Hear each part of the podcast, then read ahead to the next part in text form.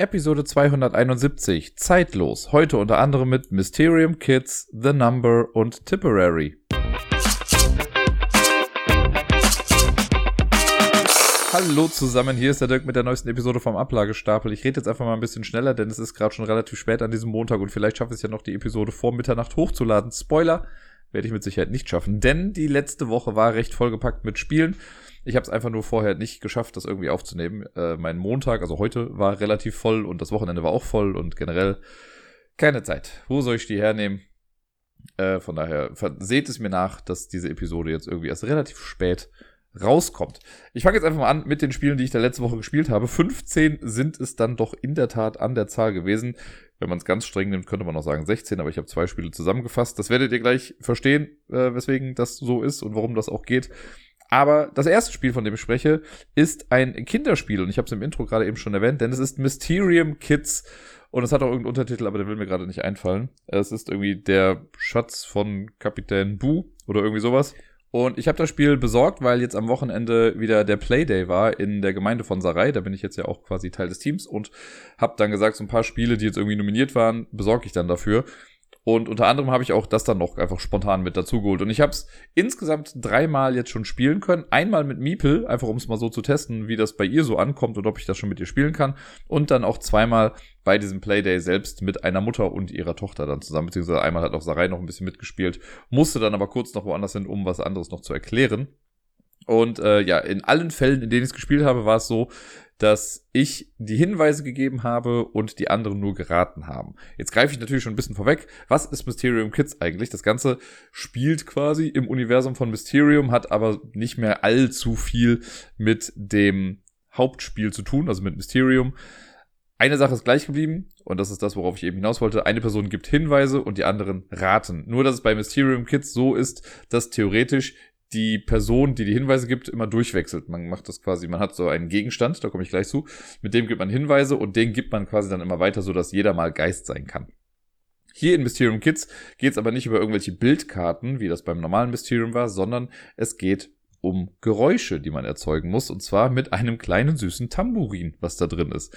Es gibt einfach immer mal wieder Spiele, die mich überraschen mit dem Material, was dabei liegt. Vor ein paar Jahren waren es Scheren, die in den Spielen sind. Und jetzt ist es ein Tambourin. Sehr, sehr lustig. Die Grundidee ist wirklich sehr simpel. Wir haben so ein kleines Board, da werden in jeder Runde 5 Karten draufgelegt. Diese Karten zeigen verschiedenste Objekte oder Tiere. Das können, also eine Biene, eine Katze, die irgendwie lang kratzt, Kreide auf einer Tafel, ein Feuerwerk und ein Luftballon, der platzt, zum Beispiel. Und wenn ich jetzt Geist bin, dann habe ich so 5 kleine Chips quasi vor mir liegen, die mische ich einmal durch. Ich gucke mir eins davon an und lege das ein bisschen zur Seite. Da steht eine Zahl von 1 bis 5 drauf und diese Zahl gibt mir dann vor, welchen Gegenstand ich jetzt ja akustisch darstellen soll.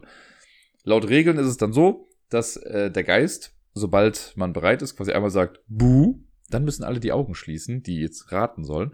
Und dann macht man mit dem Tambourin eben ein Geräusch.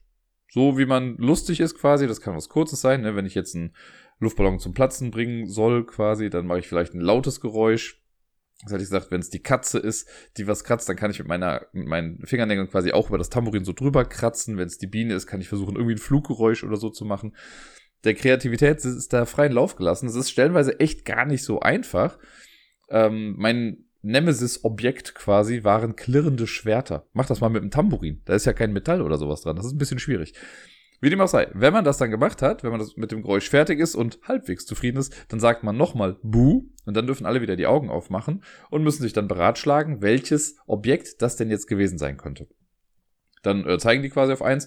Wenn es stimmt, yay. Wenn nicht, nay. Dann geht's einfach in die nächste Runde. Und das Ganze, dieses Prozedere macht man quasi, ich glaube, 6 Mal oder so. Ich bin mir gar nicht sicher, wie viele Runden es jetzt waren, aber ich glaube, es war 6 Mal. Es gibt so einen kleinen Rundentracker, das ist so ein Mond, der wandert oben über den Himmel dann immer weiter. Und wenn er an der letzten Stelle ist, dann ist das Spiel eben dann vorbei. Und dann zählt man, wie viele Punkte man hat. Punkte, fragt ihr euch? Ja, denn jedes Mal, wenn man eine Karte richtig gefunden hat, dann darf man sich ein Schatzplättchen ziehen. Das ist so ein kleiner Stapel, der wird gemischt. Je nach Schwierigkeitsgrad sind mehr oder weniger drin. Und da sind einfach Gegenstände drauf, die man quasi findet. Das ist dieser Schatz von Kapitän Buh. Auf Englisch heißt er übrigens Captain Echo, was ich um einiges cooler finde als Kapitän Buh. Ich glaube zumindest, er ist Kapitän Buh, ich bin mir gerade nicht mehr sicher, aber ich meine schon. Und das ist so ein bisschen zufällig, was man da bekommt. Also in der Regel ist immer ein Stern drauf, es gibt aber auch in der einfachen Variante, glaube ich, 2 Objekte, wenn mich nicht alles täuscht, die aus 2 Plättchen bestehen. Und wenn man die zusammenschiebt, dann ist da noch so ein dritter Stern quasi in der Mitte, also ein dritter Siegpunkt, sodass man da quasi ein bisschen mehr bekommen kann. Das ist aber einfach nur random und kann man nicht so ganz bestimmen. Wenn man alles richtig hat in einer Partie, dann bekommt man auch alle Schätze und hat dann die höchste Punktzahl. Und es ist so, dass man in den ersten Runden, also wenn man auf dem normalen Schwierigkeitsgrad spielt, dann ist es so, in den ersten Runden muss man immer nur eine Karte erraten, in der letzten Runde muss man aber 2 Karten erraten. Und laut Regeln ist es dann eigentlich so, dass man Buh sagt als Geist, macht das erste Geräusch, sagt nochmal Buh, macht dann das zweite Geräusch und dann nochmal Buh und dann machen die Leute die Augen wieder auf und dann müssen die das so nacheinander raten. Ich habe jetzt ja auch schon ein paar Mal gesagt, eigentlich laut Regeln, wir haben es hier und da ein bisschen angepasst. Zum einen natürlich das, was ich eben schon mal meinte, als ich jetzt mit Miepel gespielt habe zum Beispiel, die, ja, für die ist das noch alles ein bisschen viel, selber sich Geräusche zu überlegen. Deswegen habe ich immer die Geräusche gemacht und sie hat immer geraten. Das hat aber auch wunderbar funktioniert, da hatte sie echt Spaß dran. Ich musste das mit ihr so ein bisschen Memory-like machen. Ich habe quasi, wenn alle Sachen draußen waren, habe ich einmal zu jeder Karte ein Geräusch gemacht damit. Und dann habe ich gesagt, so, und jetzt zeige ich dir, welches Geräusch ich mache. Und dann sollte sie gucken, welche Karte ist das. Und dadurch konnte sie das akustisch so ein bisschen zuordnen. Also da war es wirklich so ein akustisches Memory. Das hat gut funktioniert. Und genau, sie selber hat eben halt keine Geräusche gemacht, sondern immer nur geraten. Da hatte sie auch eigentlich recht viel Spaß mit. Und als ich das beim Playday gespielt habe mit der Mutter und ihrer Tochter, da war es dann so, dass auch immer ich die Hinweise gegeben habe. Die Tochter war kein großer Fan davon, die Augen zuzumachen bei den Geräuschen. Da habe ich auch gesagt, ja, dann lass sie halt auf. Also in den Regeln steht auch sogar drin, wenn jemand das nicht möchte oder so, oder wenn das Kindern zu gruselig ist, dann können die sich auch einfach rumdrehen. Aber mal so ganz ehrlich, die können auch die Augen auflassen. Also ich habe keinen Sinn dahinter verstanden, warum man da jetzt irgendwie nicht hingucken kann oder so. Es sei denn, klar, wenn ich jetzt so ein Kratzgeräusch mache und man sieht, wie ich darüber kratze, okay, dann mache ich es halt unterm Tisch oder was auch immer. Oder ich drehe mich rum als Geist. Da findet man schon Möglichkeiten. Daran soll es jetzt nicht irgendwie scheitern. Und zu irgendwas anderem habe ich eben auch noch eigentlich gesagt. Ich weiß schon gar nicht mehr, was es war. Aber ja, das ist im Prinzip das ganze Spiel. Es gibt jetzt kein direktes, ihr habt gewonnen oder ihr habt verloren. Man guckt am Ende einfach in so einer Liste danach, jo, ihr habt 7 Punkte, jo, das ist halb, das ist so der Mittelwert oder keine Ahnung. Oder ihr habt 9 Schätze gefunden, das ist das Beste, yay, ihr seid toll. Man kann das Ganze noch auf dem schwierigeren Modus spielen. Da muss man, es gibt so ein oberes Board quasi, das ist das Dach dieses Hauses, in dem wir da spielen, theoretisch. Also Story ist sehr dünn in dem ganzen Ding, aber man sieht halt so ein Haus, das ist das Board, wo die Karten draufgelegt werden. Und bei diesem Nachthimmel-Ding, wo der Mondtracker lang geht, da es steht ja auch immer, wie viele Karten man erraten muss. Ich habe ja eben gesagt, in der einfachen Variante muss man nur in der letzten Runde dann 2 Karten erraten. Und wenn man das Ding jetzt rumdreht auf die Blitzseite, dann muss man halt häufiger 2 Karten erraten. Kann dadurch auch mehr Schätze bekommen. Es werden dann halt noch ein paar mehr Schatzplättchen reingemischt. Und dann ist natürlich auch die Gesamtpunktzahl ein bisschen höher, die man dann erreichen kann. Das ist es. Und es macht Spaß. Also ich fand es echt ganz nett. Ich kann verstehen, dass es nominiert ist. Es macht auf jeden Fall auch irgendwie mal was Neues. Und die Regeln sind super simpel. Man kann es, glaube ich, in der Familie mit kleinen Kindern auch echt super gut spielen. Und wie gesagt, wenn die Kinder da keine Idee haben, wie sie was darstellen sollen, man kann auch locker erstmal damit anfangen, dass die Erwachsenen die Geräusche machen und die Kinder sollen sich dann irgendwie ein bisschen austauschen. Das fand ich echt schön. Bei Miepel war es jetzt natürlich, habe ich ja eben gesagt, so ein bisschen memory-mäßig, sodass sie einfach nur versucht hat, das, was sie vorher gehört hat, dann zuzuordnen. Bei der Mutter und ihrer Tochter fand ich das ganz süß. Die haben sich halt auch dann drüber unterhalten und die Tochter war anfangs auch so ein bisschen schüchtern. Klar, die kannte mich ja jetzt auch noch nicht so. Aber die hat dann auch immer gesagt, ja, ich glaube, das ist es nicht. Und das vielleicht auch nicht. Und sie weiß es nicht. Also sie hat schon irgendwie gute Ideen dann stellenweise dazu gehabt. Und die Mutter hat das dann manchmal versucht auch so ein bisschen zu lenken. Ne? Und dann gesagt, ja, guck mal, aber das könnte auch dieses Geräusch gewesen sein. Und das war schön zu sehen, wie die da so, ja, im wahrsten Sinne des Wortes kooperiert haben. Und mich hat es in keinster Weise gestört, dass ich jetzt immer die Hinweise gegeben habe. Und vor allen Dingen, das Spiel ist auch super schnell vorbei. Also man macht ja, wie gesagt, 6 Runden. Man muss immer, wenn man mit einer Runde durch ist, dann räumt man die 5 Bildkarten, die da sind, räumt man ab und macht 5 neue drauf. Und guckt man sich das irgendwie kurz an, flucht innerlich ein bisschen leise und hofft, dass man dann das Plättchen zieht, was einfach darzustellen ist. Zieht es dann natürlich nicht und muss dann irgendwie gucken, wie man da zurande kommt. Und ja, diese 6 Runden, die es sind oder so, das geht echt mega flott vorbei. Also ich fand's sehr, sehr schön. So ein richtig schönes, kleines Feel-Good-Game. Ich weiß gar nicht, ob es jetzt im Endeffekt so ein Geister-Setting gebraucht hätte dafür. Das hätte man bestimmt auch irgendwie anders machen können. Keine Ahnung, irgendwelche Ureinwohnerstämme, die über Trommeln auf weite Entfernung miteinander kommunizieren wollen und halt sich Gegenstände schicken wollen, was weiß ich was. Das wäre ja auch irgendwie möglich gewesen. Aber klar, eine IP trägt das Ganze ja auch irgendwie und Mysterium ist ja schon ein Household Name, den viele kennen, deswegen kann ich das schon irgendwie nachvollziehen. Aber andersrum wäre es mit Sicherheit auch irgendwie gegangen. Die Grafik ist auf jeden Fall super. Ich fand die ganzen Bildkarten, die sind echt schön illustriert. Ich weiß nicht, ob sich das jetzt auf Ewigkeiten trägt. Ne? Was ist jetzt, wenn man das schon so oft gespielt hat und man zu jeder Karte dann irgendwie so festgelegte Begriffe hat? Wenn man das gerade in einer Familie immer mal wieder spielt, kann das natürlich sein. Und ja, ich glaube, dadurch, dass man sich immer abwechselt, ich bin mir gar nicht mehr sicher, ich glaube, auf der Blitzseite, da kann es theoretisch sein, wenn man zu dritt spielt und man fängt an, dann muss man halt die erste und logischerweise die vierte Runde dann machen. Und ich glaube, das sind jeweils die Runden, wo man nur eine Karte erraten muss. Also ist man dann, die anderen dürfen immer zwei Sachen machen und man darf da immer nur eins machen. Das wäre halt ein bisschen schade. Ich weiß auch nicht, warum die das dann so gemacht haben, aber irgendwelche Gründe wird es schon geben damit bestimmt. Aber ja, das ganze Spiel funktioniert, ist toll, mir gefällt es sehr. Also deswegen Daumen hoch für Mysterium Kids, der Schatz von Kapitän Buh, Treasure of Captain Echo, irgendwie sowas. Ein Spiel habe ich auch noch mit Miepel gespielt letzte Woche und das ist Zungen raus. Das Spiel habe ich auch schon mal im Podcast vorgestellt. Das ist dieses ultra süße, ja auch Memory-artige Spiel mit diesen Hunden, auf die man draufdrücken kann und dann strecken die Zunge raus und man muss quasi vorher mit einem Würfel würfeln. Darauf sind Lollis abgebildet, die verschiedene Farben haben und man muss sagen, okay, welcher Hund hat welche Zunge. Man versucht den richtigen zu finden. Wenn man als erstes 6 Stück in seinem kleinen Domizil hat auf seinem Board, dann hat man das Spiel dann eben gewonnen. Auch da spiele ich mit Miepel noch ein kleines bisschen abgewandelt, weil normalerweise ist es so, dass man 2 Würfel würfelt und kann dann auf einen Hund draufdrücken, wenn er die Farbe hat, ist super, dann kann man direkt den nächsten auch noch versuchen und wenn der erste falsch ist, darf man den zweiten, glaube ich, auch schon gar nicht mehr machen. Und wir haben es so gemacht mit einem Würfel, die Farbe wird gewürfelt und man darf bis zu 3 Hunde quasi andrücken, um zu gucken, welche Zunge die haben. Und wenn dann der richtige dabei ist, dann kriegt man das dann eben.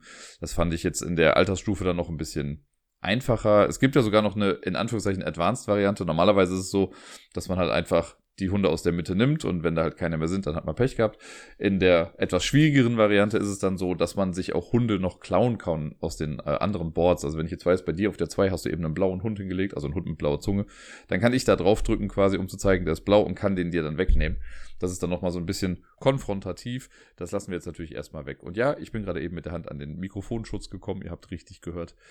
Wie dem auch sei, Zungen raus. Ich spiele es immer wieder gerne. Miepel hat großen Spaß daran. Dieser Spielzeugcharakter ist einfach nicht von der Hand zu weisen. Sie will danach auch immer noch mit den Hunden weiterspielen und irgendwelche Dinge tun. Und das erfreut mich sehr. Also ich glaube, das ist auch so ein Spiel, was wir echt über einen langen Zeitraum auch immer mal wieder noch auf den Tisch oder auf den Teppich bringen werden. Das nun folgende Spiel habe ich in der Schule gespielt. Wir hatten eine relativ kurze Schulwoche letzte Woche, weil es die letzte Woche vor den Ferien war. Und da hatten wir nur von Montag bis Mittwoch Unterricht. Und an einem dieser Tage, ich glaube es war Montag, da hatten die Kinder schon alle nichts auf. Es war sowieso alles gelaufen und deswegen haben wir uns mit denen so irgendwie befasst. Und wir haben halt so einen Outdoor-Schach, da habe ich glaube ich schon mal von erzählt. Und ich habe mir dann irgendwann einen Jungen geschnappt und gesagt, so, komm, wir spielen jetzt Schach. Und er hatte auch Bock und dann haben wir das gemacht und that's the end of it. Das ist immer lustig. Niemand, glaube ich, sonst würde großartig darauf kommen, auch von den Kindern nicht, irgendwie Schach zu spielen. Aber sobald man das aufbaut, und es ist halt, sieht halt cool aus, weil wir halt dieses große Schach haben, was du draußen halt, ja, gut präsentieren kannst. Sobald das da steht, scharen sie sich alle drumrum und wollen zum einen zugucken und dumme Ratschläge geben. Das nochmal mehr als alles andere wahrscheinlich. Und ja, als wir dann fertig waren, da haben dann direkt andere Kids übernommen und haben dann weitergespielt. Also das finde ich immer sehr cool, dass das so diesen Impuls braucht und danach machen sie dann alleine weiter. Es hat auf jeden Fall Bock gemacht. Ich spiele ja Schach, wenn überhaupt, eigentlich immer nur in der Schule, aber da mag ich es halt ganz gerne und ich finde es immer sehr spannend zu sehen, welche Überlegungen da in den Kindern vorgehen. Manchmal frage ich die auch so, okay, worüber denkst du jetzt gerade nach? Und dieses Mal war es echt auch ein toughes Match. Also ich habe nicht gewonnen, aber ich habe nicht verloren. Es war ein Remis dann am Ende. Ich habe auch so ein bisschen Freestyle gespielt, musste auch mal zwischendurch irgendwie kurz weg, weil ich irgendwas organisieren musste. Deswegen war ich jetzt nicht voll mit dabei. Aber ja, der Junge war auf jeden Fall sehr stolz, dass er es geschafft hat, nicht zu verlieren quasi. Ich war vielleicht, wenn überhaupt, ein bisschen frustriert deswegen, dass ich es nicht geschafft habe zu gewinnen. Aber das ist auch für mich total in Ordnung. Und wie gesagt, die Kinder an sich hatten Spaß, der Junge hatte Spaß. Und das ist ja eh die Hauptsache. Am Donnerstag hatte ich dann einen kleinen, feinen Spieleabend mit meiner ehemaligen Arbeitskollegin, mit der ich mich schon ein paar Mal zum Spielen auch noch getroffen hatte. Und eine Freundin von ihr war auch noch mit dabei. Und der Bruder der ehemaligen Arbeitskollegin auch. Wir waren also zu viert, long story short, haben erst ein bisschen was gegessen und dann haben wir auch ein bisschen was gespielt. Und das erste, was wir gespielt haben, war Aeon's End. Was mich ja nach wie vor so ein bisschen wundert, denn vielleicht erinnert ihr euch noch, ich erzähle es immer wieder gerne im Zuge dieser Konstellation, weil die Kollegin, oder Ex-Kollegin in dem Fall jetzt, mit der wir jetzt Aeon's End gespielt haben und was für sie auch kein großes Problem darstellt, das war die, die von Zug um Zug überfordert war. Und so. Nur, um das nochmal einzuordnen. Aber wie dem auch sei, wir haben es Aeon's End gespielt. Es war am Anfang ein bisschen mühselig, weil die Freundin, die das Spiel quasi mitgebracht hatte und das auch sehr liebt, die war sich aber beim Aufbau nicht mehr so ganz sicher, deswegen war das ein bisschen wirr mit hier, misch mal die Karten und pack das da rein und das da rein, ach nee, das doch nicht und so weiter. Hat also alles ein bisschen gedauert. Aber irgendwann konnten wir es dann spielen und ich habe Aeon's End bisher noch nie in echt gespielt. Ich habe es nur ein paar Mal online gespielt. Da hat der liebe Buchhaltungs-Dubypsilon mir und uns das damals irgendwie beigebracht. Und ich glaube, wir haben es zweimal gespielt oder so, vielleicht auch dreimal, ich bin mir nicht mehr ganz sicher. Und ich fand es an sich ganz nett. Jetzt nicht so die große Offenbarung, die andere damit irgendwie erlebt haben. Und aber es ist ganz cool, es ist ein cooles kooperatives Spiel auf jeden Fall. Das, man kann da echt schöne Kombos irgendwie schaffen und gut miteinander interagieren im Team, das mag ich ganz gerne. Und auch da war das jetzt wieder in der Partie ganz cool. Wie gesagt, wir waren zu viert. Und das große Gimmick, sage ich mal, bei Aeon's End ist ja jetzt mal abgesehen davon, dass es halt ein Deckbuilding-Game ist. Es ist aber ein Deckbuilding-Spiel ohne Mischen. Das heißt, immer wenn man Karten bekommt und Karten gespielt hat und so, die packt man alle auf den eigenen Ablagestapel. Und wenn das Nachziehdeck dann irgendwann leer sein sollte und man muss Karten ziehen, dann nimmt man einfach seinen gesamten Ablagestapel und dreht den einfach rum und packt den wieder auf die andere Seite. Man muss nicht mischen. Das heißt, man kontrolliert so ein bisschen die Reihenfolge, in der die Karten kommen. Was mal besser, mal weniger gut klappt, je nachdem, wenn man Karten kauft, kommen die als Ende mal oben drauf. Das heißt, die sind erst relativ spät dann quasi dran. Und ja, wir spielen halt kooperativ. Das heißt, es gibt einen Big Bad, den wir dann besiegen müssen. In unserem Fall war das jetzt so eine Spinne. Wir haben auch nicht das Standard Aeon's End gespielt, sondern The New Age hieß das, glaube ich.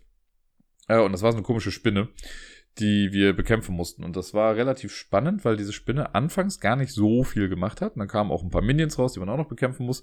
Es wurde aber so ein Ritual vollzogen und man hätte Power aufwenden können, dieses Ritual quasi zu bremsen und das langsamer zu machen. Und wahrscheinlich hätten wir das auch tun sollen.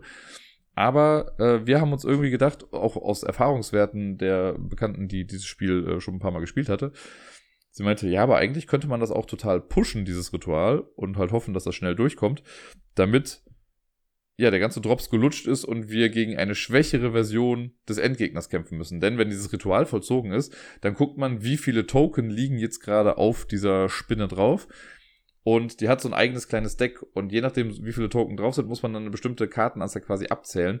Und das ist dann das Endgegner-Monster gegen der Endgegner? Nein, das Endgegner-Monster, gegen das wir dann kämpfen. Jesus Christ.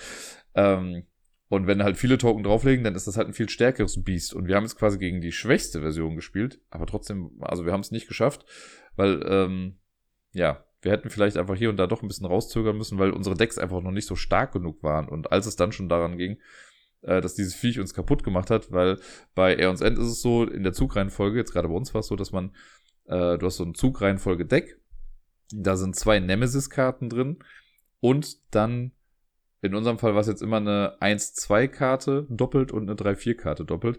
Das heißt, die Karten werden immer aufgedeckt. Und wenn jetzt Nemesis kommt, dann ist eben der Nemesis dran und macht seine Shenanigans. Wenn eine 1-2-Karte kommt, dann müssen sich Spieler in 1 und 2 quasi abstimmen, wer zuerst darf. Und wenn die Karte nochmal kommt, darf dann die andere Person eben. Und bei 3 und 4 ist es genau das Gleiche, sodass alle quasi innerhalb eines Turnusses mal drankommen. Nemesis aber eben halt doppelt. Und bei dieser Spinnenkarte ist es so, immer wenn die aufgedeckt wurde, nach dem Ritual, verliert Gravehold oder die letzte feste Festung, wie auch immer das da heißt, die hat dann eine bestimmte Anzahl an Leben verloren und eine Person von uns auch. Und ja, wir konnten einfach nicht mehr genug Schaden machen und sind deswegen einfach irgendwann draufgegangen. Wobei ich glaube, wir haben verloren, weil Gravehold dann eben kaputt gegangen ist. Und nicht wir, aber wir waren auch alle sehr am Limit auf jeden Fall. Und ja, ansonsten ist das, also es ist an sich irgendwie so ein Standard-Deckbuilding-Spiel, ne? Wenn du dran bist, spielst du deine Karten aus, du hast dann eine Währung, damit kannst du neue Karten kaufen, du kannst ein paar Karten dann irgendwie spielen für den Effekt. Es gibt aber auch so Zaubersprüche und da kommen dann nochmal die Charakterfähigkeiten rein, weil jeder spielt einen so einen Breach-Mage, heißen die, glaube ich, Bruchmagier. Das klingt ein bisschen wie Bruchschokolade. Und die haben so kleine, so Slots, Spell-Slots quasi, wo man Zaubersprüche wirken kann. Die muss man aber stellenweise erstmal freispielen. Dann kann man die da reinlegen und zu Beginn des nächsten Zuges dann ausführen.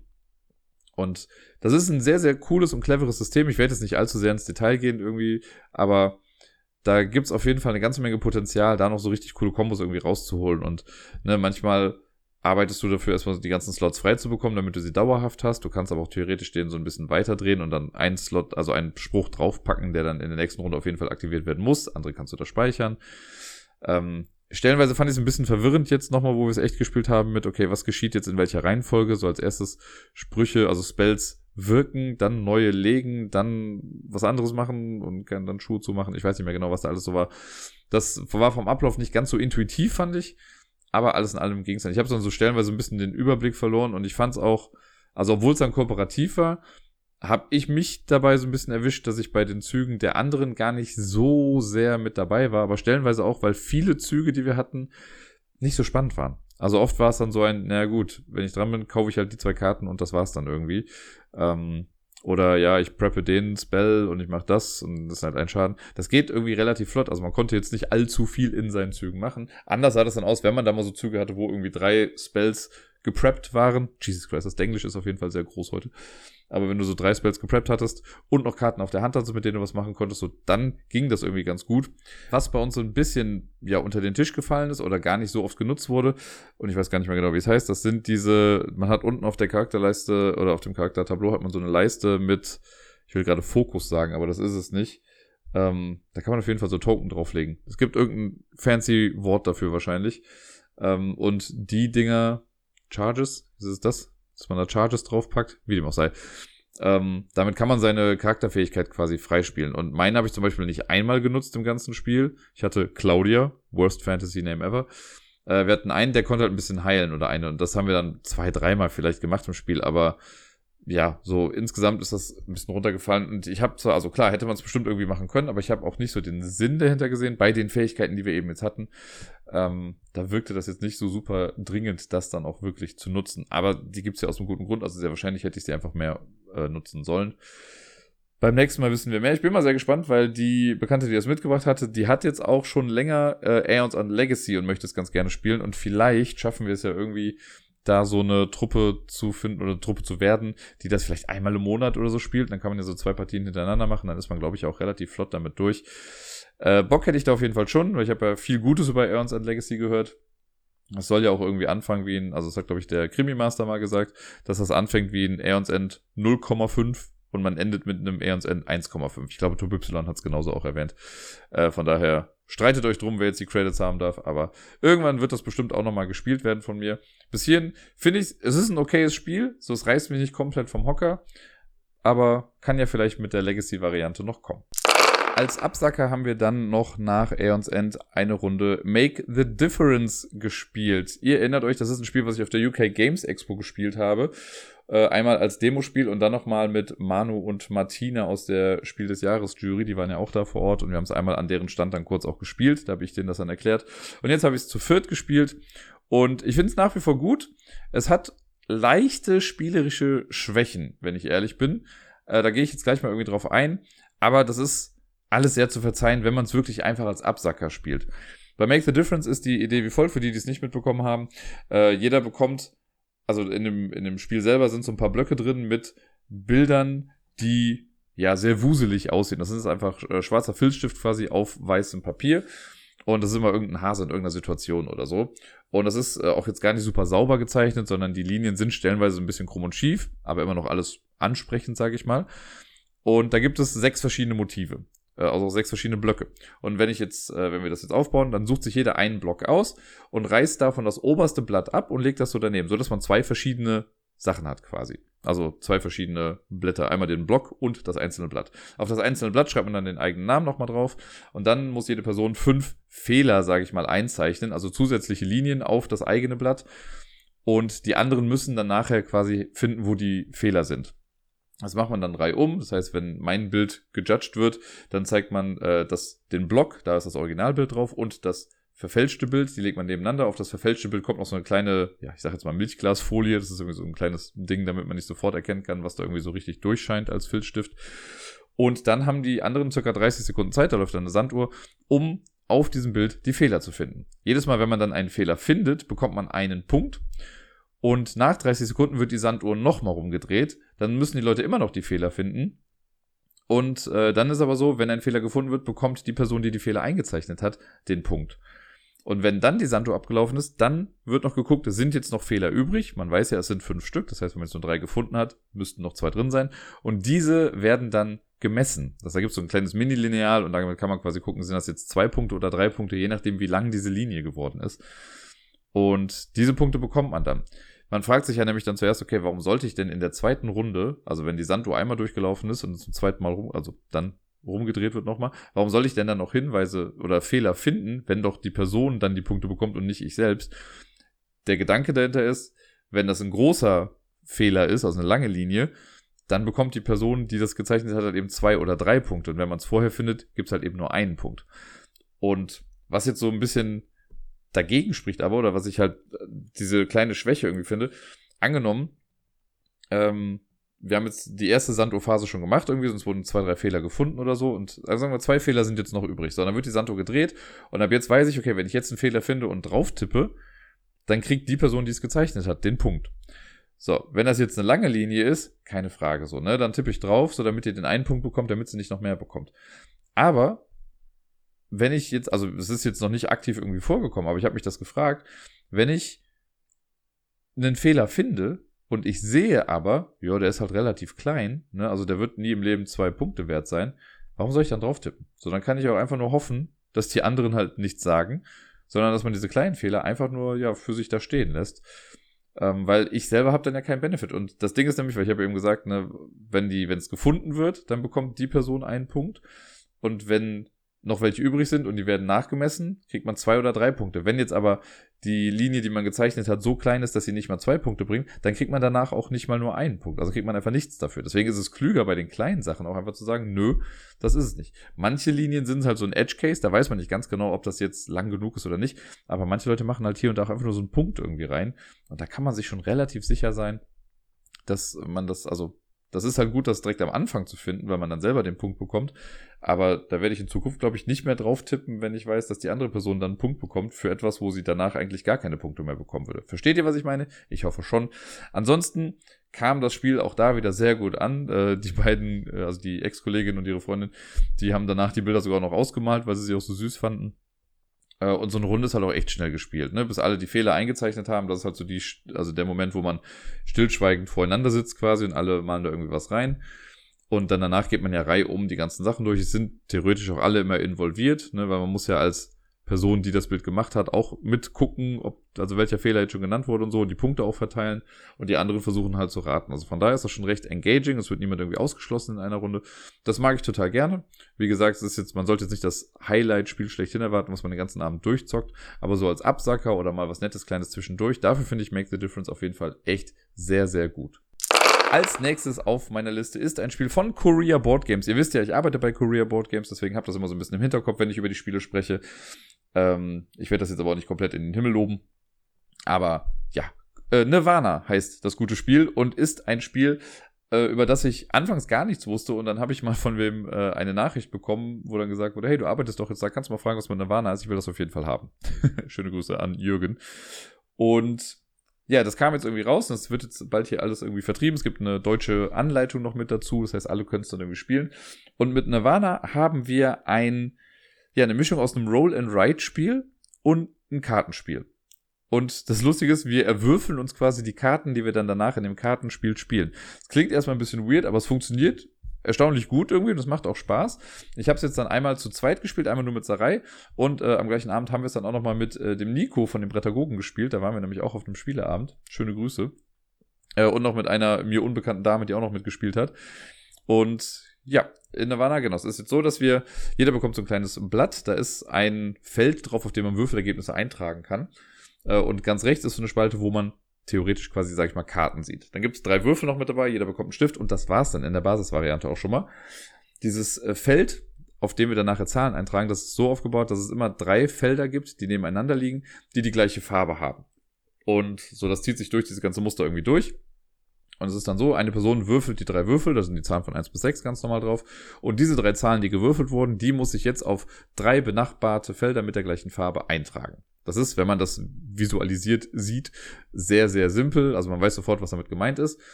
Und man trägt dann eben die Zahlen ein. Das muss nicht angrenzend sein. Also wenn ich jetzt irgendwie auf der linken Seite drei Zahlen habe, kann ich in der nächsten Runde auch auf der rechten Seite drei Zahlen einpacken oder so. Ich muss jetzt nicht ausgehend von einer Seite dann immer weiter mich ausbreiten. Wobei das auch mal eine Alternative sein könnte, wie man das spielen könnte. Und genau, das macht man dann, ich glaube, 12 Runden lang oder so. Und, oder sind es mehr? Vielleicht sind es auch 14, keine Ahnung. Man macht das ein bisschen, bis das ganze Ding dann voll ist. Und danach guckt man in jeder Spalte, zählt man dann die Zahlenwerte zusammen, die man da reingeschrieben hat. Und das kulminiert dann quasi in einem Kartenwert. Das heißt, wenn ich jetzt zum Beispiel ganz links als Beispiel, da ist nur ein Feld drin. Das heißt, sobald ich dieses Feld gefüllt habe, habe ich damit einen Zahlenwert. So, wenn ich jetzt eine 1 drin stehen habe, dann habe ich eine Karte mit dem Wert 1. Danach, das geht dann so ein bisschen, ich sag mal, pyramidenmäßig auseinander, nur halt zur Seite. Danach kommen dann zwei Felder. Wenn ich dann eine 2 und eine 5 drin stehen habe, habe ich eine Karte mit dem Wert 7. Und diese ganzen Kartenwerte, die schreibe ich dann quasi rechts in diese Leiste rein. Das macht man im besten Fall auch in aufsteigender Reihenfolge. Und wenn das dann passiert ist, dann spielt man mit diesen Karten ein Ladder Climbing Game. Und spielen ist in dem Fall einfach nur so, okay, man sagt halt, was man spielt und streicht die Karten dann durch und dann ist die nächste Person dran und muss dann versuchen, da drüber zu kommen. Ladder Climbing Game meinst du das, okay, wenn ich jetzt zum Beispiel mit 2 Zweien eröffne, dann musst du, wenn du nach mir dran bist, die gleiche Anzahl an Karten spielen, aber einen höheren Kartenwert. Also wenn ich sage 2 Zweien, kannst du sagen 2 Fünfen. Und dann kommt die nächste Person und sagt 2 Siebener, dann kommt die nächste und sagt 2 Neunzehner oder irgendwie sowas. Und das geht so lange, bis alle einmal gepasst haben. Und die Person, die als letztes gepasst hat, darf dann als Neues quasi rauskommen. Also wenn man den Stich in Anführungszeichen gewinnt, darf man wieder neu anfangen. Und man gewinnt dann das Spiel, wenn man es schafft, als erstes alle in Anführungszeichen Handkarten loszuwerden. Also wenn man alle Felder mit Kartenwerten durchgestrichen hat bei sich, dann hat man Nirvana gewonnen.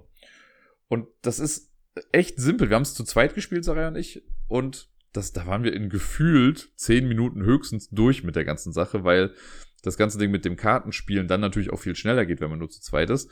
Das war schon lustig, aber noch nicht so ganz die Offenbarung. Wir haben es dann zu viert gespielt und das war dann schon ein bisschen spannender, was das Kartenausspielen angeht. Und ich finde, das Kartenerstellen, so nenne ich es jetzt mal die Würfelphase, die ist halt ja gleich schnell, egal wie viele Leute mitspielen, weil alle benutzen das gleiche Würfelergebnis und tragen das bei sich dann ein. Das heißt, ganz, ganz, ganz theoretisch wäre es sogar möglich, dass alle die gleichen Kartenwerte hätten.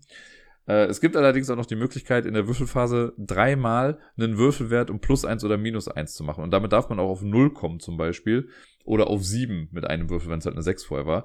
Und man kann ich könnte diese drei Möglichkeiten, das zu benutzen, kann ich auch auf einen Würfelwurf anwenden. Kann halt jeden Würfel einzeln dann irgendwie manipulieren. Das heißt, ich könnte auch, wenn ein Würfel jetzt wenn ich jetzt 1, 1, 1 habe, ist eigentlich Quatsch. Aber man kann den gleichen Würfel mehrfach verändern, so das was. Deswegen kommt man auch auf Werte wie -2 zum Beispiel, wenn man das möchte. Warum auch immer man das haben möchte, ich weiß nicht. Ansonsten ist natürlich so die Taktik ein bisschen, da muss man abwägen, okay, will ich jetzt komplett auf hohe Zahlen gehen oder möchte ich total häufig eine bestimmte Zahl haben? Ich hatte dann sowas wie 6 Sechser oder so, weil wenn man die ausspielen kann, bist du direkt 6 Karten auf einmal los. Und dann hofft man natürlich, dass keine andere Person am Tisch irgendwie auch 6 Karten einer Zahl hat und davon einen höheren Wert im besten Fall dann noch oder im schlechtesten Fall. Ja, es ist so, also das spielt sich dann irgendwie flott runter, es ist dann irgendwie vorbei und dann sagt dann eine Person, so, okay, ich spiele 2 Siebener und dann bin ich durch, so, und dann spielen die anderen halt noch weiter, bis sie dann fertig sind. Und das ist das Ganze dann. Es gibt in dem Spiel selber noch ein Deck mit Karten, davon kann man dann noch so Karten mit aufdecken, die verändern das Spiel so ein bisschen. Mit denen habe ich bisher jetzt noch nicht gespielt, ich habe es halt bisher nur zweimal gemacht, ne? Einmal, wie gesagt, zu zweit, einmal zu viert. Und ich habe mir eine von diesen Karten mal angeguckt und also die einzige, die mir gerade einfällt, sagen wir mal so, da stand dann was drauf wie, wer nach der Würfelphase nicht mindestens eine Karte mit dem Wert 13 hat, verliert sofort. Also ist dann sofort raus aus der ganzen Sache. Und ich schätze mal, dass das manchmal was mit der Würfelphase zu tun hat und manchmal mit der Kartenphase, dass diese Bonuskarten oder Extrakarten, dass die sich so auf verschiedene Phasen irgendwie auswirken. Manchmal passen die vielleicht was an. Wer weiß, vielleicht gibt's ja auch eine Karte, die sagt, ihr müsst dieses Raster von links füllen. Bringt auf jeden Fall so ein bisschen Wiederspielwert noch mit rein. Es ist auf jeden Fall super flott gespielt. Mir hat's Spaß gemacht. Ich müsste es noch ein paar Mal spielen, um zu gucken, ob es wirklich so eine Art, also ob es einen hohen Wiederspielwert hat oder ob sich die, wie ich finde, echt nette, lustige Idee, dass man sich halt diese Karten erwürfelt und dann mit virtuellen Karten quasi spielt, ob sich das irgendwie vielleicht schnell abnutzt oder so. Andererseits, das Spiel ist auch super schnell erklärt. Ne? Also wir haben es, also wir brauchten auf jeden Fall nicht allzu lange, wenn man jetzt nicht ein bisschen schwer vom Begriff ist, dann könnte das auf jeden Fall, kann man das ja flott runterspielen. Ich weiß jetzt gar nicht, wie lange wir zu viert gespielt haben. Da war es ein kleines bisschen länger. Lass mal 15 bis 20 Minuten gewesen sein. Aber selbst das, finde ich, ist immer noch eine echt gute Länge. Grafisch ist das Spiel sehr nüchtern. Also das ist jetzt nicht Großartiges irgendwie dabei. Da wurde halt ein Thema dann irgendwie draufgeklatscht. Das war noch vor meiner Zeit bei Courier Board Games, als das alles gemacht wurde. Was man spätestens in der Anleitung dann merkt. Aber ja, es ist ein nettes Ding. Also ich kann es empfehlen mit gutem Gewissen. Ist bestimmt nicht jeder Manns und jeder Fraus Sache, aber so für einen, ja, auch ein nettes Spiel für zwischendurch, da mal ein Absacker, ist echt ganz gut. Da kann man bestimmt auch einige Runden von hintereinander spielen. Das könnte so ein Spiel sein, wenn man eine feste Gruppe hat, die das gerne mag, dann braucht man wahrscheinlich relativ schnell irgendwie einen neuen Block dafür. Weiter geht es mit HITSTER, beziehungsweise eigentlich streng genommen war das erste Spiel, was wir dann bei dem Spieleabend bei Nico gespielt haben, also in Nikos Gemeinde. Und wir haben zusammen, weil sich da die Leute erst so langsam zusammen eingefunden haben, haben wir kooperativ eine Runde HITSTER gespielt. Ich wusste bis zu dem Zeitpunkt gar nicht, dass man das auch kooperativ spielen kann. Und das ist relativ einfach eigentlich. Also man hört sich nach wie vor die Lieder einfach an. Man kann sich den ganzen Quatsch mit, also das Quatsch ist eigentlich mein Game, aber die Sache mit hier, man nennt Titel und Interpret, um dann so einen Chip zu bekommen, das kann man sich sparen. Es geht wirklich nur noch um das reine Einsortieren. Man hat jetzt insgesamt 5 Leben, also man darf 5 Fehler machen. Beziehungsweise man darf 4 Fehler machen und beim 5. ist man raus. Und man versucht einfach so viele Karten wie möglich aneinander zu reihen und eine große Linie dann zu bilden. Wenn man einen Fehler macht, wird die Karte trotzdem irgendwie einsortiert und man versucht einfach einen Highscore dann zu schlagen. Und Nico hatte dann gesagt, dass er vorher den Rekord 26 hatte und den gilt es zu schlagen. Und wir haben gefühlt, glaube ich, die erste Karte oder die zweite Karte falsch einsortiert. Ich bin mir gar nicht mehr sicher, aber relativ schnell war schon ein Leben weg. Und dann lief es aber ganz gut. Und wir sind knapp drüber gekommen. Wir haben es geschafft, 27 Karten dann in der Reihe zu haben am Ende, was natürlich ein cooles Erfolgserlebnis war. Und also so gern ich auch jetzt da in der normalen Variante mochte, ne, dass das so ein bisschen Anno Domini-Charakter hat mit seiner eigenen Leiste und dass man versucht, da voranzuschreiten. Also da dann als erstes irgendwie 10 Karten vor sich zu haben. Ich muss sagen, ich glaube, das Kooperative gefällt mir sogar fast noch ein bisschen besser. Einfach, weil ich fand, also zumindest in der einen Partie, das ist jetzt auch hier... Ich habe es jetzt nicht 1000-mal gespielt, aber in der einen Partie, die wir es gespielt hatten, und da muss man dazu sagen, da war Elvira dabei, die das Spiel halt in- und auswendig kann gefühlt und einfach in der Musikwelt sehr zu Hause ist. Aber das war so ein bisschen antiklimaktisch, das Ende, weil dann am Ende, man brauchte dann eigentlich nur, weiß ich nicht, nur 8 Karten, weil den Rest konnte man dann dazu kaufen oder so. Sobald du 3 von diesen Bonuschips hast, kannst du dir eine Karte einfach vom Stapel kaufen. Oder waren es 5? Ich weiß es schon gar nicht mehr genau. Aber wenn man genug davon hat, dann kann man sich dann eine dazu kaufen. Und das ist dann, ja, das, also ich glaube, das ist so nach rückblickend ist das so ein Teil gewesen, der mir nicht ganz so gut gefallen hat in dem Spiel. Ich finde so, die letzte Karte sollte man sich nicht kaufen dürfen, sondern die muss man halt lösen. Und das Problem hat man halt in der kooperativen Variante nicht, ne? Und es war dann immer ganz cool, so dann wurde das Lied gespielt, alle haben mal kurz irgendwie drüber geredet. Natürlich hat man dann auch immer noch gesagt, ja, von wem war das nochmal?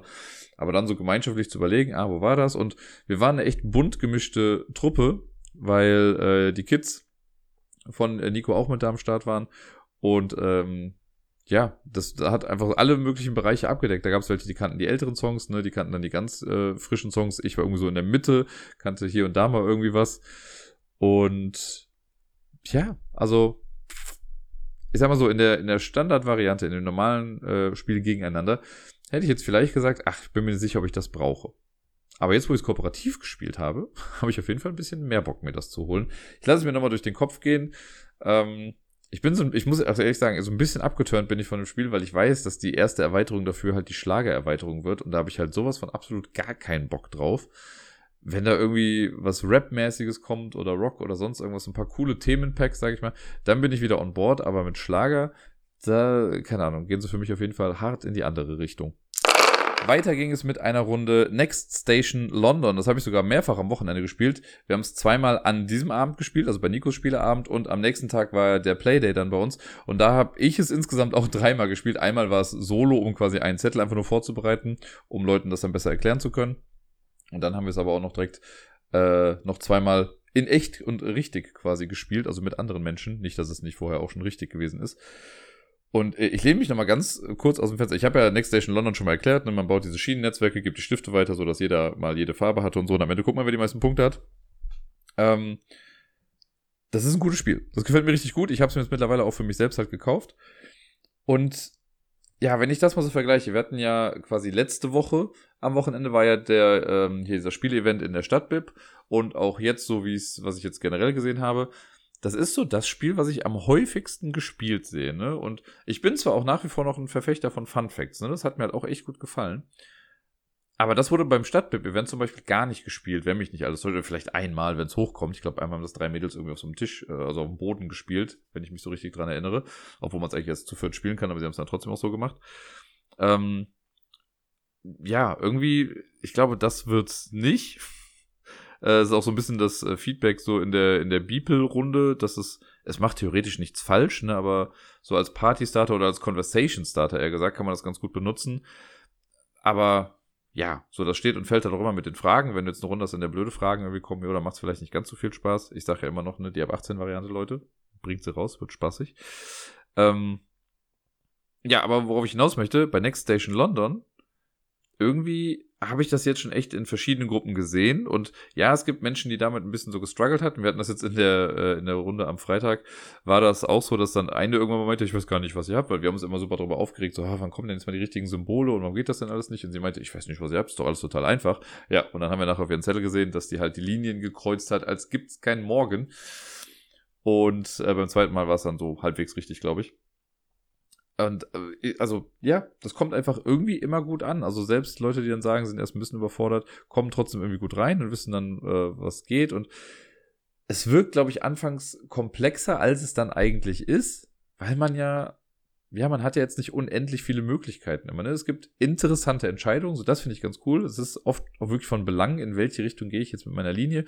Manchmal ist es auch essentiell wichtig zu wissen, lasse ich jetzt vielleicht eine Linie einfach mal sein oder geht es halt nicht ein Feld weiter, sondern warte mal ab.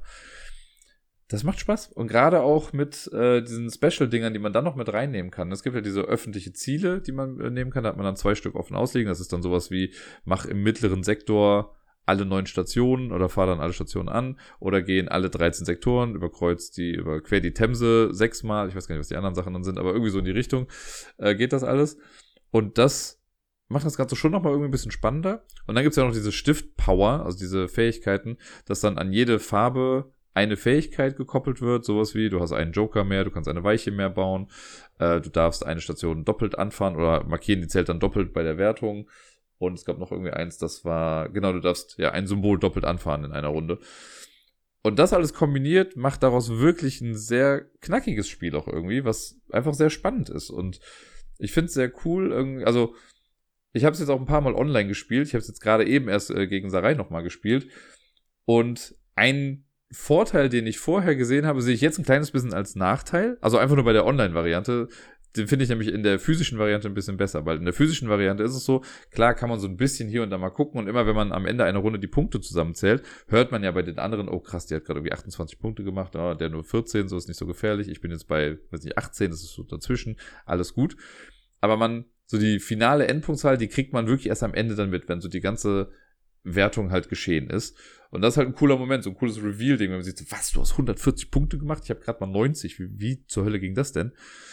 Und in der Online-Variante, also bei Boardgame Arena, da wird halt immer direkt alles mitgezählt. Also man sieht zu jedem Zeitpunkt, wie viele Punkte hat jede Person am Tisch.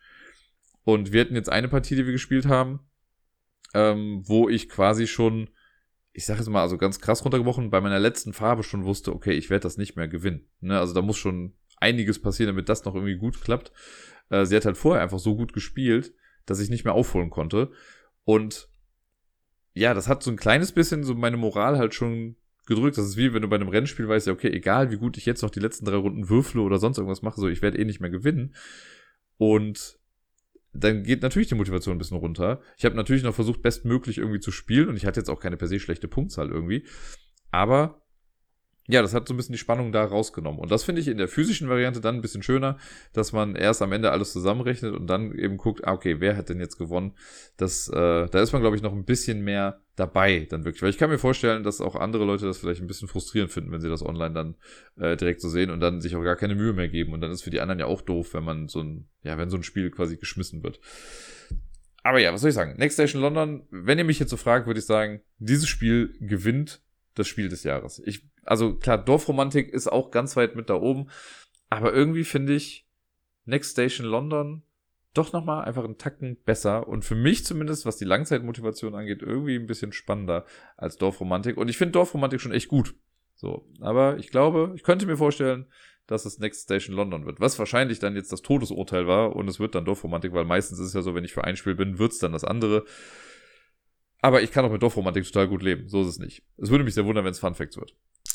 Nico hatte dann ein Spiel dabei, das ich sehr gerne mal ausprobieren wollte und das war The Number. Das haben wir dann zu 5, glaube ich, gespielt, wenn mich nicht alles täuscht, ja. Und das ist so ein nettes kleines, ja, ich würde es gar nicht Bluff sagen, man könnte auch sagen Push-Your-Luck-Spiel, so ein Spiel von wegen, ich denke zu wissen, was du denkst, du aber auch und deswegen mache ich jetzt dieses, aber wahrscheinlich ist das genau das, was du antizipierst und so weiter und so fort. Ganz kreativerweise wollen wir am Ende die meisten Punkte haben und vom Material her ist das relativ simpel, jeder bekommt 2 so kleine Boards, auf die man mit so einem Whiteboard-Marker quasi draufschreibt. Und man hat ein Board, da kommen einfach immer 3 Zahlen drauf. Man kann, gerade in der ersten Runde, schreibt man irgendeine 3-stellige Zahl darauf. Keine Ahnung, man kann sowas machen wie 999, 888 und so weiter und so fort. Und auf dem anderen Board stehen dann nochmal die Ziffern von 0 bis 9 und unten ist so eine Art Punkteleiste. Nicht so eine Art, das ist eine Punkteleiste, wo man dann Punkte einträgt und die später dann zusammenrechnet. Und man muss einmal verstehen, wie so das Scoring oder funktioniert oder wie eine Runde abläuft und dann geht's eigentlich. Aber es ist es ist nicht ganz so intuitiv, wenn man es aber dann mal sieht, dann ist es easy peasy. Es hat mich so ein bisschen erinnert an Decrypto, wo ja auch die Regelerklärung eigentlich nicht wirklich fluffig von der Hand geht, aber wenn man es dann gespielt hat, ist es super easy. Ähnlich hier auch nur ein bisschen rund, also ein bisschen niederschwelliger noch das Ganze. Bei The Number, wir versuchen die höchste Punktzahl zu bekommen und das machen wir eben mit diesen 3-stelligen Zahlen. Jetzt mal angenommen, wir schreiben irgendwie 5 3-stellige Zahlen auf oder jeder macht halt seine eigene Zahl, das macht man geheim. Dann wird das aufgedeckt und dann werden diese Zahlen der Größe nach sortiert. Ne? Die höchste Zahl kommt nach oben und dann geht es immer weiter runter. So, und dann guckt man sich die höchste Zahl an. Wenn in dieser höchsten Zahl eine Ziffer vorkommt, die in irgendeiner Zahl darunter auch vorkommt, egal an welcher Stelle, dann ist diese Zahl für diese Wertung in dieser Runde raus. Ne, zum Beispiel, wenn ich jetzt sage 999, das ist die höchstmögliche Zahl, die man haben kann, die wird dann ganz oben hingestellt und die Zahl darunter ist vielleicht 789.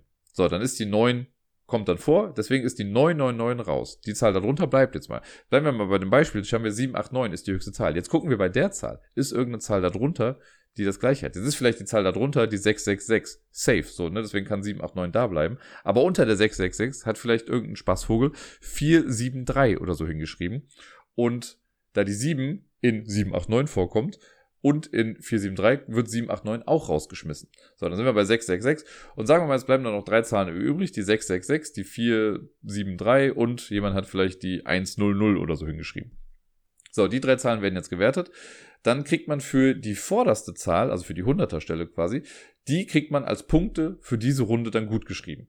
Die Person, die höchste Zahl hat, kriegt noch einen Bonus. In der ersten Runde sind es, glaube ich, 2 Punkte, dann 3, 4, 5 oder ich glaube am Ende sogar 8 Punkte mehr oder so. Da kommt so ein kleiner Bonus dann noch mit drauf. Das schreibt man sich dann auf sein kleines Board drauf und die Zahlen, die gewertet wurden oder die Ziffern, die gewertet wurden, müssen die jeweiligen Personen jetzt auf ihrem anderen Board auch durchstreichen. Wenn jetzt also jemand 666 hatte, muss er quasi nur die 6 durchstreichen und das bedeutet für den Rest dieser Runde oder dieses Durchlaufs darf man die 6 nicht mehr benutzen. Das ist also der Vorteil, wenn ich jetzt sowas mache wie 666, also immer 3-mal die gleiche Ziffer hintereinander, dann verliere ich nur eine Zahl. Die Person, die jetzt 473 hatte und die damit gewertet wurde, muss halt die 4, die 7 und die 3 durchstreichen und darf jetzt in den folgenden Runden diese Zahlen nicht mehr benutzen. Das ist offene Information. Das heißt, ich sehe auf deinem Board, dass du die 4, 7 und 3 nicht mehr benutzen kannst. Das heißt, bei dir weiß ich schon, okay, wenn ich die Ziffern benutze, du wirst mir keine Gefahr sein damit. Aber vielleicht hat jemand anders noch die 3 offen und weiß ja auch, dass ich die auch noch offen hat. Und dann kann man sich da, fangen halt so Mindgames an, dass man überlegt, ja, okay, die nehme ich jetzt, weil die Wahrscheinlichkeit ist geringer und bla und die stützen sich eher auf die hohen Zahlen und was weiß ich nicht was. Und das ist ein echt nettes, kleines, cleveres System. Das Ganze macht man, glaube ich, bin mir jetzt nicht mehr ganz sicher, aber ich glaube, man macht das 5 Runden lang oder vielleicht 6 Runden. Und in der letzten Runde ist es auch noch so, dass man für also die Zahl, die man gewertet bekommen hat, die wird dann sogar nochmal doppelt gerechnet. Da ist dann so ein Mal-2-Feld. Und ganz zum Schluss kriegt man noch für jede Ziffer, die man dann gewertet hat in einem Durchgang, kriegt man auch nochmal Punkte. Also zählt man einfach die Xe, die man auf seinem Board dann irgendwie hat. Wenn ich jetzt die 0, 2, 7, 8 irgendwie durchgestrichen habe, weil das die einzigen Ziffern waren, die ich gewertet bekommen habe, dann kriege ich dafür nochmal 4 Punkte am Ende. Das rechnet man für einen Durchgang alles zusammen, also von der ganzen Runde. Manchmal kriegt man halt auch gar keine Punkte natürlich. Rechnet man zusammen und auf der Rückseite davon trägt man das dann in das linke Feld irgendwie rein. Dann wischt man alles nochmal weg und spielt noch einen Durchgang, genauso wie beim ersten Mal auch. Dafür kriegt man auch wieder Punkte, das rechnet man dann nachher mit dem ersten Durchgang zusammen. Und wer davon die Gesamtpunktzahl hat, gewinnt dann das Ganze. Das ist so ein nettes kleines Gimmickspiel, das kann man mal locker irgendwie spielen. Wenn man das jetzt in der gleichen Runde häufiger spielt, kann es sein, dass sich das vielleicht natürlich ein bisschen abnutzt. Aber ich finde die Idee irgendwie ganz cool. Das ist so ein, ja, also so eine Art logisches Spiel. Und ich habe gemerkt, in der ersten Runde, in der wir es gespielt haben, da war ich mit quasi auf dem ersten Platz, habe ich mit die höchste Punktzahl gehabt. Und in der zweiten Runde, weil ich dann dachte, jetzt weiß ich ja, wie es funktioniert, habe ich so scheiße gespielt und habe mit Abstand die wenigsten Punkte gemacht irgendwie in dieser Runde. Ich glaube, gerade mal 2 Punkte, wenn es hochkommt. Das war sehr frustrierend, das Ganze. Aber ich habe auf jeden Fall Bock. Also ich will es auf jeden Fall nochmal spielen. Ich muss nur ganz ehrlich sagen, also das Spiel funktioniert, das ist cool und das, was ich jetzt sage, gilt wahrscheinlich für sehr, sehr viele Spiele, die so ähnlich in diese Richtung gehen. Aber ich bin mir nicht sicher, ob ich das Spiel dafür brauche. Weil man kann ja auch einfach einen Zettel nehmen und diese Sachen dann draufschreiben. Ne? Also man hat hier diese fancy Whiteboards und sowas, klar. Aber ich glaube, das ganze Spiel würde auch irgendwie, keine Ahnung, nimm dir laminierte Blätter, fertig. Da hast du das Ganze schon. Deswegen bin ich da sehr zwiegespalten irgendwie, weil, also ja, selbst wenn ich mal spontan Bock darauf haben würde und ich habe das Spiel nicht da, könnte ich das so einfach irgendwie mir do-it-yourself-mäßig irgendwie nachbasteln. Ich weiß, das soll man ja auch nicht machen und so, aber gerade in dem Spiel finde ich, dass es ist halt eine fancy Edition oder eine fancy Weiterentwicklung von Stift und Papier. Hier sind halt Whiteboard-Marker und diese Boards.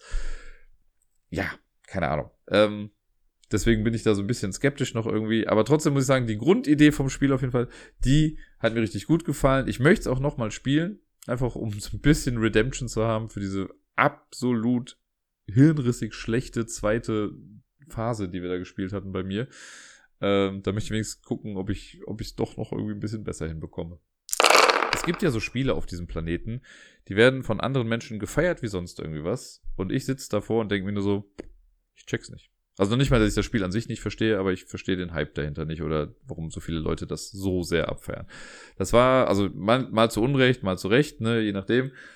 Und ein Spiel, bei dem das so ein bisschen bei mir so ist Verflixxt. Das ist ja jetzt mittlerweile auch schon, ich sag mal, ein moderner Klassiker und viele feiern das ja sehr. Aber ich habe es schon damals in der Brettspielwelt gehasst. Also, und ich muss aber auch immer dazu sagen, so, ich verstehe den Reiz des Spiels. So, ich kann das nachvollziehen, warum Leute das gut finden, doch, so, alles gut. Aber in dem Fall ist es so ein, ich check's nicht. Also ich bin einfach zu dumm für dieses Spiel, glaube ich.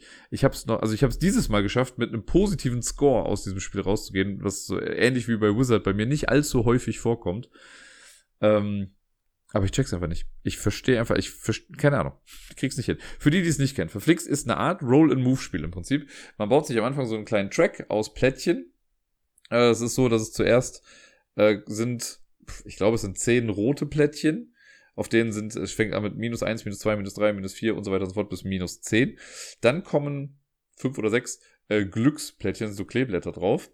Und danach kommt eine Reihe mit grünen Plättchen, auch wieder die Werte von 1 bis 10 oder 1 bis 8. Und dann nochmal rote Plättchen. Also es gibt tendenziell eine ganze Menge rote Plättchen, ein paar grüne. So, die roten Plättchen sind Minuspunkte, die grünen Plättchen sind Pluspunkte. Und wenn man ein Kleeblatt-Plättchen bekommt, dann kann man, keine Ahnung, wenn ich jetzt dann -10 Punkte als Plättchen bekommen habe, kann ich daraus +10 Punkte machen. Ne? Das wandelt quasi die Minuspunkte in Pluspunkte um. Und dann nimmt man natürlich immer die höchsten Minuspunkte, die man hat, damit man die in die höchsten Pluspunkte umwandeln kann. Und das Ganze ist Roll and Move. Wir haben jeweils 3 Figürchen, die starten am Start und wollen zum Ziel kommen. Also müssen quasi den ganzen Weg durchlaufen. Wenn ich würfle, würfle ich mit meinem Würfel. Das Zahl von 1 bis 6. Und kann dann mit einer Figur so viele Felder drauf gehen. Dann sind die anderen dran und so weiter und so fort. Wenn ich dann wieder dran bin, kann ich mich entscheiden, gehe ich mit einer Figur weiter oder ziehe ich eine neue noch mit irgendwie rein. Das Spiel ist vorbei, wenn alle Figuren von allen Mitspielenden im Ziel sind. Der Trick ist jetzt, immer wenn ich ein Feld verlasse und niemand anderes steht jetzt noch da drauf, dann bekomme ich das. Dieses Plättchen. Dann nehme ich das und schiebe den Track quasi weiter zusammen und dann sammle ich das verdeckt quasi vor mir. Und auf den Minusfeldern ist es dann natürlich so, man möchte nicht die letzte Person sein, die so ein Feld verlässt. Und bei den Pluspunkten natürlich genau das Gegenteil. Bei den Kleeblättern auch natürlich. Da möchte ich die letzte Person sein, damit ich das dann auch bekomme.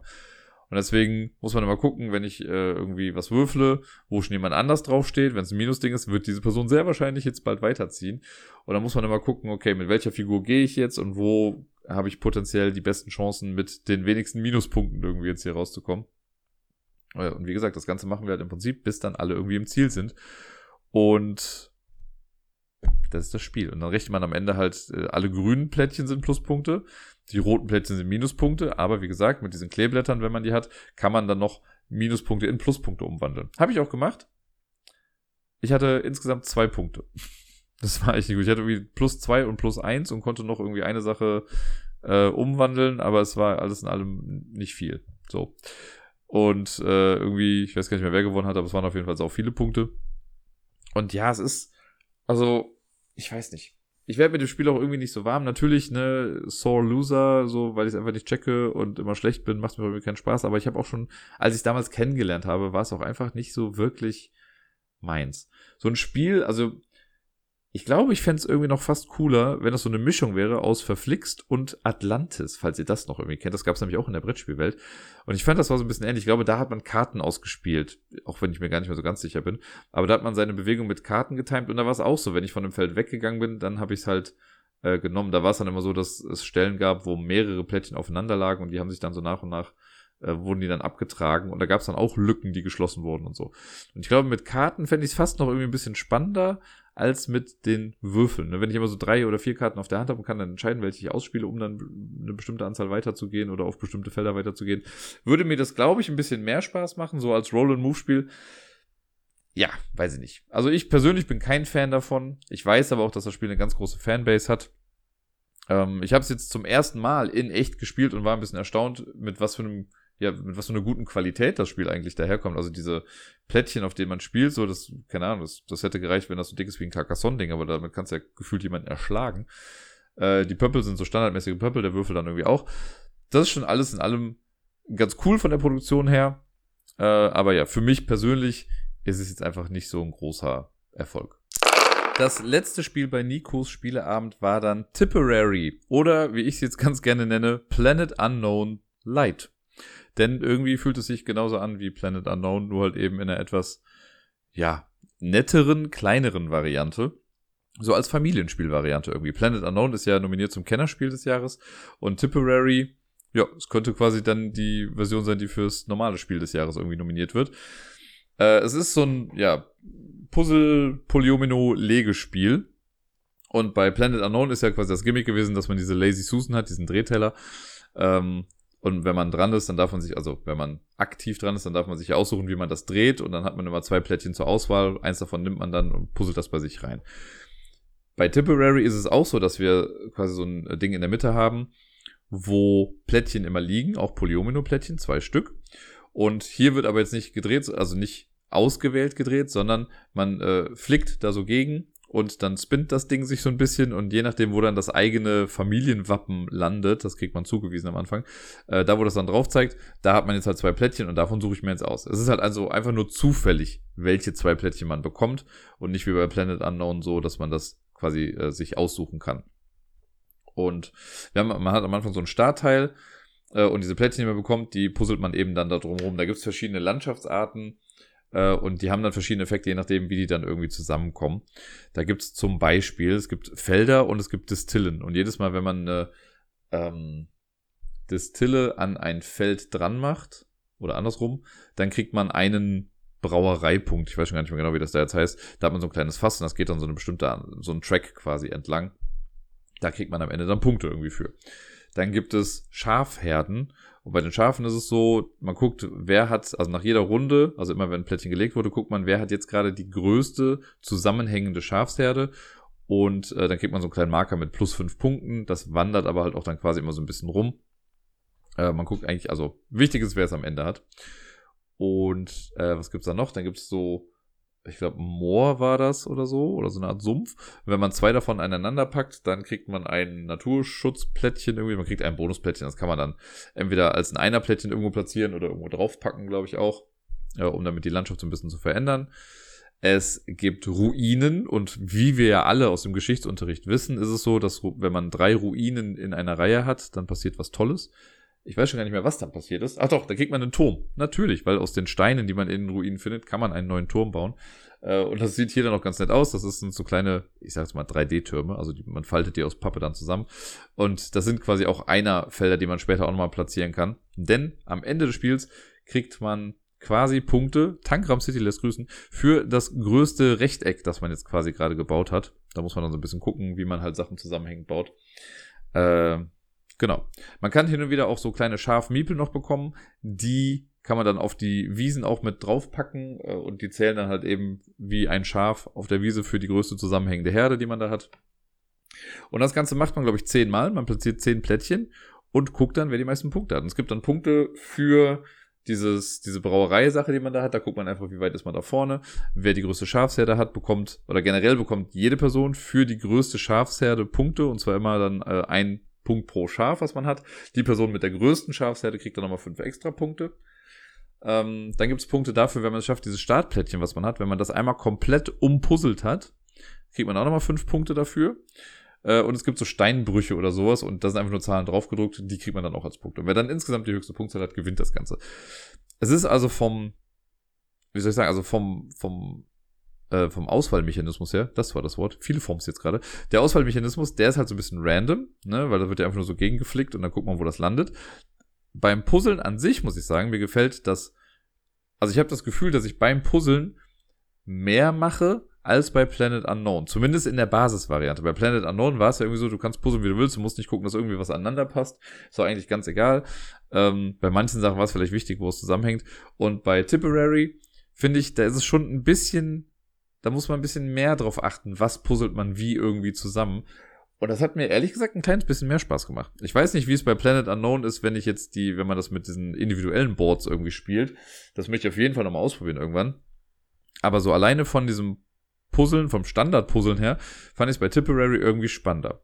Ich muss jetzt gestehen, rein optisch gefällt mir Tipperary nicht ganz so sehr. Ich finde, das ist alles sehr, ja, düster gehalten irgendwie. Das hätte man irgendwie vielleicht ein bisschen ansprechender gestalten können. Der Grafikstil an sich ist jetzt auch nicht so hundertprozentig meins irgendwie da. Das ist natürlich reine Geschmackssache. Aber da hätte ich mir so ein bisschen was Farbenfrohes, glaube ich, gewünscht. Weil das ist alles so ein... Das Spiel sieht irgendwie sehr depressiv aus. Ich kann es gar nicht anders großartig erklären. Aber das Spiel an sich funktioniert ganz gut. Also mir gefällt dieser Mechanismus mit dem Flicken da eigentlich echt ganz gut, sodass das immer zufällig ist. Da ist auch eine ganz nette Regel drin, weil es gibt bestimmt Leute, die dann sagen, ja, aber was, wenn das genau auf der Kante ist? Und dann weiß ich ja gar nicht mehr, was das ist. Da steht, wenn man sich nicht sicher ist, soll man einfach im Uhrzeigersinn weiterdrehen. So dass dann halt klar ist, wer was bekommt. Und tja, also ist jetzt mein Ersteindruck davon, ne? Ich weiß nicht, ob sich das trägt, wenn man das noch weitere Male dann irgendwie spielt.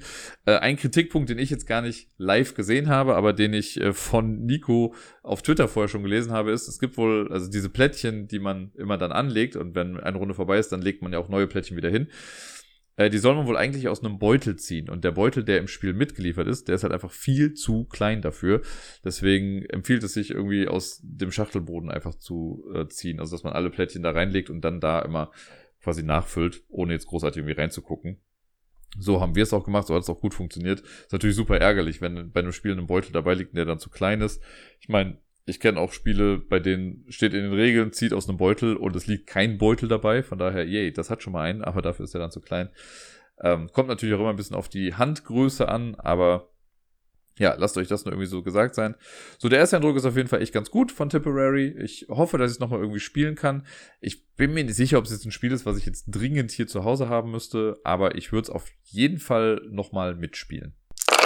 Abends im Hotelzimmer haben Sarai und ich dann noch einen Exit-Fall gespielt, und am Samstag auf dem Playday, weil wir dann auch noch mal ein bisschen Zeit so für uns hatten, haben wir noch einen gespielt. Das habe ich jetzt halt mal zusammengefasst. Das habe ich ja, glaube ich, im Intro gesagt, dass ich 2 Spiele zusammengefasst habe, und ich dachte mir, ich kann ja eh nicht viel inhaltlich über die Spiele sagen, weil ich ja niemanden spoilen möchte. Aber es sind die beiden neuen Kosmos-Exit-Fälle, die jetzt rausgekommen sind. Einmal die Akademie der Zauberkünste ist es, glaube ich, und die Jagd durch Amsterdam. Oder Jagd nach Amsterdam. Diese beiden auf jeden Fall. Die haben wir gespielt. Das erste, die Akademie, das ist ein Einsteigerfall und der andere ist ein fortgeschrittenen Fall, wenn mich jetzt nicht alles täuscht. Und wir haben erst die Akademie gespielt und danach dann das andere. Und sie haben beide auf ihre Art und Weise schon irgendwie Spaß gemacht. Ich muss sagen, mir hat der Einsteigerfall in dem Fall mehr Spaß gemacht. Irgendwie fand ich die Rätsel da einfach schöner und das Ganze war so ein bisschen runder, alles in allem. Und natürlich ist es so, diese Einsteiger-Dinger, die sind ja halt sehr gestreamlined und man ist sehr on Rails. Also wenn man so ein Buch hat, so dann geht man wirklich immer nur von Seite zu Seite weiter. Man muss nicht irgendwie hin und her blättern. Und die Rätselkarten sind schon in der richtigen Reihenfolge. Das ist schon, man wird sehr an die Hand genommen irgendwie mit. Aber trotzdem fand ich die Rätsel sehr cool. Es war hier so ein bisschen, es gab ein paar Rätsel, das sind so Fleißaufgaben, ne? Wenn man, es wird auch immer häufiger irgendwie mal so moniert, so man weiß ganz genau, was man zu tun hat. Man weiß eigentlich, worauf es hinausläuft und muss trotzdem halt einfach nur so eine Fleißaufgabe machen. Ne? Also okay, ich mache das und das, nur um am Ende halt das zu wissen, was man eh schon wusste, gefühlt.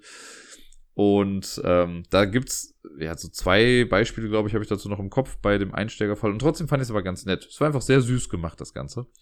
Und bei dem anderen Fall, bei dem Jagd in und um Amsterdam herum, der ist natürlich ein bisschen more freeform. So, man hat nicht immer alles einfach nur vor sich liegen, sondern muss hier und da auch mal ein bisschen suchen.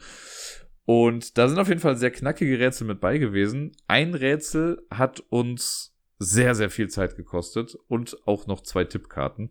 Wir waren sehr frustriert. Als wir fertig waren, haben wir gesehen, okay, wir haben 1 Stunde und 2 Minuten gebraucht, also waren 2 Minuten irgendwie drüber. Und wir haben halt dann wegen, bei einem Rätsel haben wir 2 Tippkarten gebraucht, weil wir irgendwie dachten, nee, wir haben's.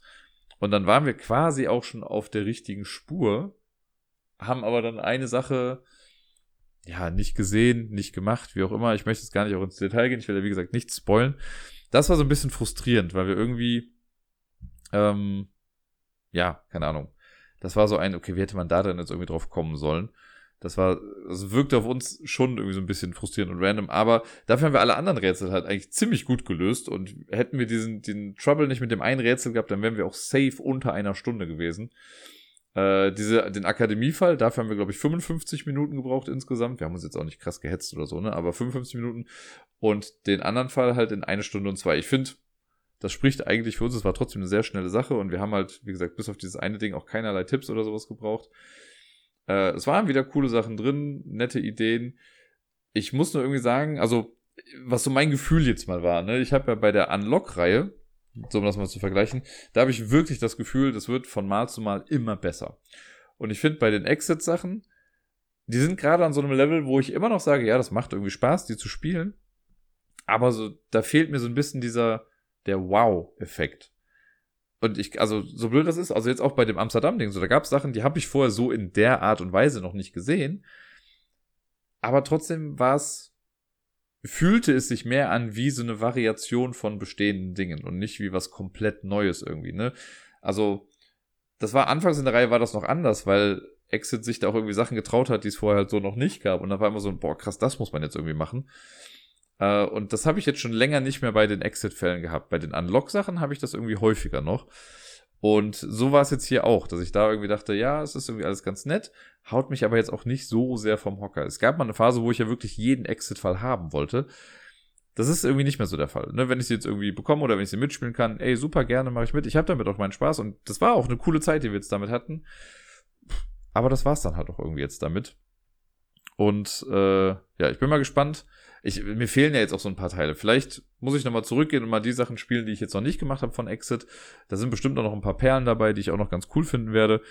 Aber ja, ich merke einfach, dass ich mich selber dazu motivieren muss, das dann zu tun. Am Wochenende und auch heute gab es ein paar Runden That's Not A Hat. Das Spiel habe ich jetzt ja auch schon ein paar Mal irgendwie erklärt oder zumindest einmal ausführlich erklärt, ne? Dieses wunderschöne kleine Kartenspiel, wo wir uns quasi immer Karten hin und her schieben, verdeckt, und man muss immer versuchen, im Kopf zu behalten, welche Karte war nochmal was, und wenn man eine Karte bekommt, kann man noch sagen, nö, that's not a hat, oder das ist halt nicht das, was du sagst, was es ist, und dann kann man das aufdecken. Wenn ich recht hatte mit meinem Anzweifeln, dann bekommt die Person, die es mir gegeben hat, die Karte als Strafkarte. Wenn es aber das war, was sie gesagt hat, und ich habe es angezweifelt, dann bekomme ich das als Strafkarte. Wer zuerst 3 Strafpunkte hat, verliert das ganze Spiel und alle anderen haben gewonnen. Und das kann man mit, ich glaube, von 3 bis 6 oder 3 bis 8 Personen können das irgendwie spielen. Und ich habe es jetzt heute mal mit einem Kollegen und einem Kind gespielt, zu dritt. Da habe ich gemerkt, okay, zu dritt fühlt es sich fast ein bisschen zu einfach an, wobei der Kollege dann es trotzdem irgendwie geschafft hat, alle drei, also dreimal hintereinander quasi dann einen Fehler zu machen. Und kann auch einfach sein, dass wir natürlich mit einem Ohr und Auge auch immer noch woanders sein mussten. Und am Wochenende haben es dann aber auch noch ein paar Mal gespielt. Ich glaube, zwei Partien war es dann. So die Reaktion, die ich von vielen immer da mitbekomme, ist am Anfang so, oh Gott, ich bin total schlecht da drin, das ist absolut nichts für mich. Weil so dieses Kartenmerken, das spricht schon eine besondere Hirnregion, glaube ich, einfach an. Und das ist halt wirklich nicht für jeder Mann und jeder Frau irgendwie was. Ich selber finde es immer wieder lustig. Ich selber bin halt auch nicht super gut drin. Ne? Also es gibt Runden, in denen spiele ich das, da kann ich mir das echt gut merken. Jetzt am Wochenende war eine, da war, ich glaube, ich war die Person, die dann den dritten Fehler gemacht hat, wenn ich mir gerade nicht so ganz sicher bin. Aber trotzdem finde ich es lustig. Also irgendwie lachen die Leute dann doch dabei und spätestens, wenn man so am Anfang denkt, so, ist doch total banal und dann, wenn so das erste Mal eine Karte zu dir kommt und denkst du so, Mist, das hätte ich jetzt eigentlich wissen müssen, was das war. Und Sarai hat es irgendwie ganz gut auf den Punkt gebracht. Ich glaube, das ist auch wirklich der Moment, der immer so ein Knackpunkt ist. So, wenn man das Spiel anfängt, zu spielen, dann ist es noch easy. So, wenn die Karten irgendwie rumgeschoben werden, ja, dann kann ich mir das alles noch gut merken. Aber in dem Moment, wo angezweifelt wird, wenn eine Karte aufgedeckt wird und man sieht, haha, das ist die Karte, in dem Moment ist total viel Wissen weg. Weil dann konzentriert man sich kurz irgendwie darauf und nicht mehr auf das, was man eigentlich vor sich liegen hat. Und damit ist die Sache dann irgendwie verloren. Ich finde es trotzdem einfach richtig gut. Ich benutze es jetzt gerade. Ich habe ja gerade noch so eine englische Woche in den Ferien, mein Summer Camp. Und da haben wir das heute auch einfach benutzt, um mit den Kindern ein bisschen Englisch zu sprechen und denen die Begriffe davon auch beizubringen. Und ja, ich denke mal, das wird die Woche jetzt noch ein paar Mal irgendwie auf den Tisch kommen. Ich bin großer Fan davon, was soll ich sagen. Das nächste Spiel, das wir auf dem Playday gespielt haben, werde ich wahrscheinlich ein bisschen flotter abhandeln können. Das war nämlich Similo. Und dieses Mal in der Harry Potter Variante. Das war das erste Mal, dass ich das in echt quasi in dieser Variante gespielt habe. Similo an sich habe ich schon echt häufig gespielt.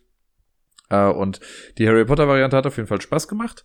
Aber das ist natürlich nochmal ein bisschen was Besonderes, weil Harry Potter ist jetzt nicht für alle Menschen irgendwie was. Mit Tieren kann ja irgendwie jeder irgendwie was anfangen. Aber bei Harry Potter finde ich es nochmal sehr spezifisch, weil es sich halt eben nur auf eine IP irgendwie beschränkt. Und ja, wenn jetzt jemand irgendwie dabei wäre, ohne Vorwissen von Harry Potter, dann wird's natürlich ein bisschen schwierig. In dem Fall war es jetzt natürlich so, dass wir alle irgendwie Harry Potter kannten. Und da habe ich nur gemerkt, also, keine Ahnung, wenn man jetzt mit der Tieredition spielt, dann hat man am Rand ja noch so ein paar Hardfacts irgendwie über die jeweiligen Tiere dann stehen. Und das gibt's hier zwar so gesehen auch, aber das ist halt, also versuch mal so einen Charakter irgendwie auf einen Satz runterzubrechen, der dann da steht. Das ist natürlich eine ganz komplexe Sache und dann ist immer so ein bisschen die Frage, okay, die Leute, die es jetzt spielen, kennen die nur die Filme, kennen die Bücher, kennen die beides? Was ist jetzt mehr präsent irgendwie? Und das gibt nochmal ganz neue Ebenen. Also für Fans auf jeden Fall eine richtig geile Sache, so dafür finde ich es echt ganz cool. Aber ich glaube, würde jetzt jemand mit mir, es gibt ja diese fantastische Tierwesen-Edition davon auch, da wäre ich wahrscheinlich komplett lost, einfach weil ich die Filme nicht gesehen habe und mich das jetzt auch nicht mehr so irgendwie interessiert hat. Da bin ich noch eher bei den OG-Harry Potter-Sachen. Aber das ist ja eigentlich das Gute, sage ich mal wieder dabei. Da kann sich ja jeder so das rauspicken, was ihm irgendwie am besten gefällt oder was ihr am besten gefällt. Und ja, dann weiß man ja auch, mit welcher Gruppe man das irgendwie spielt. Ich würde jetzt wahrscheinlich, wenn ich zu einem random Spieleabend gehen würde und ich hätte jetzt solche, also die Harry Potter Edition auch hier, ich würde wahrscheinlich eher so ein Standardding mitnehmen, die Tiere oder die Horror-Dinger, die ich dann hier habe. Wenn ich jetzt aber wüsste, ich gehe irgendwo hin, wo Harry Potter-Fans sind, dann würde ich natürlich das andere Ding dann irgendwie mitbringen.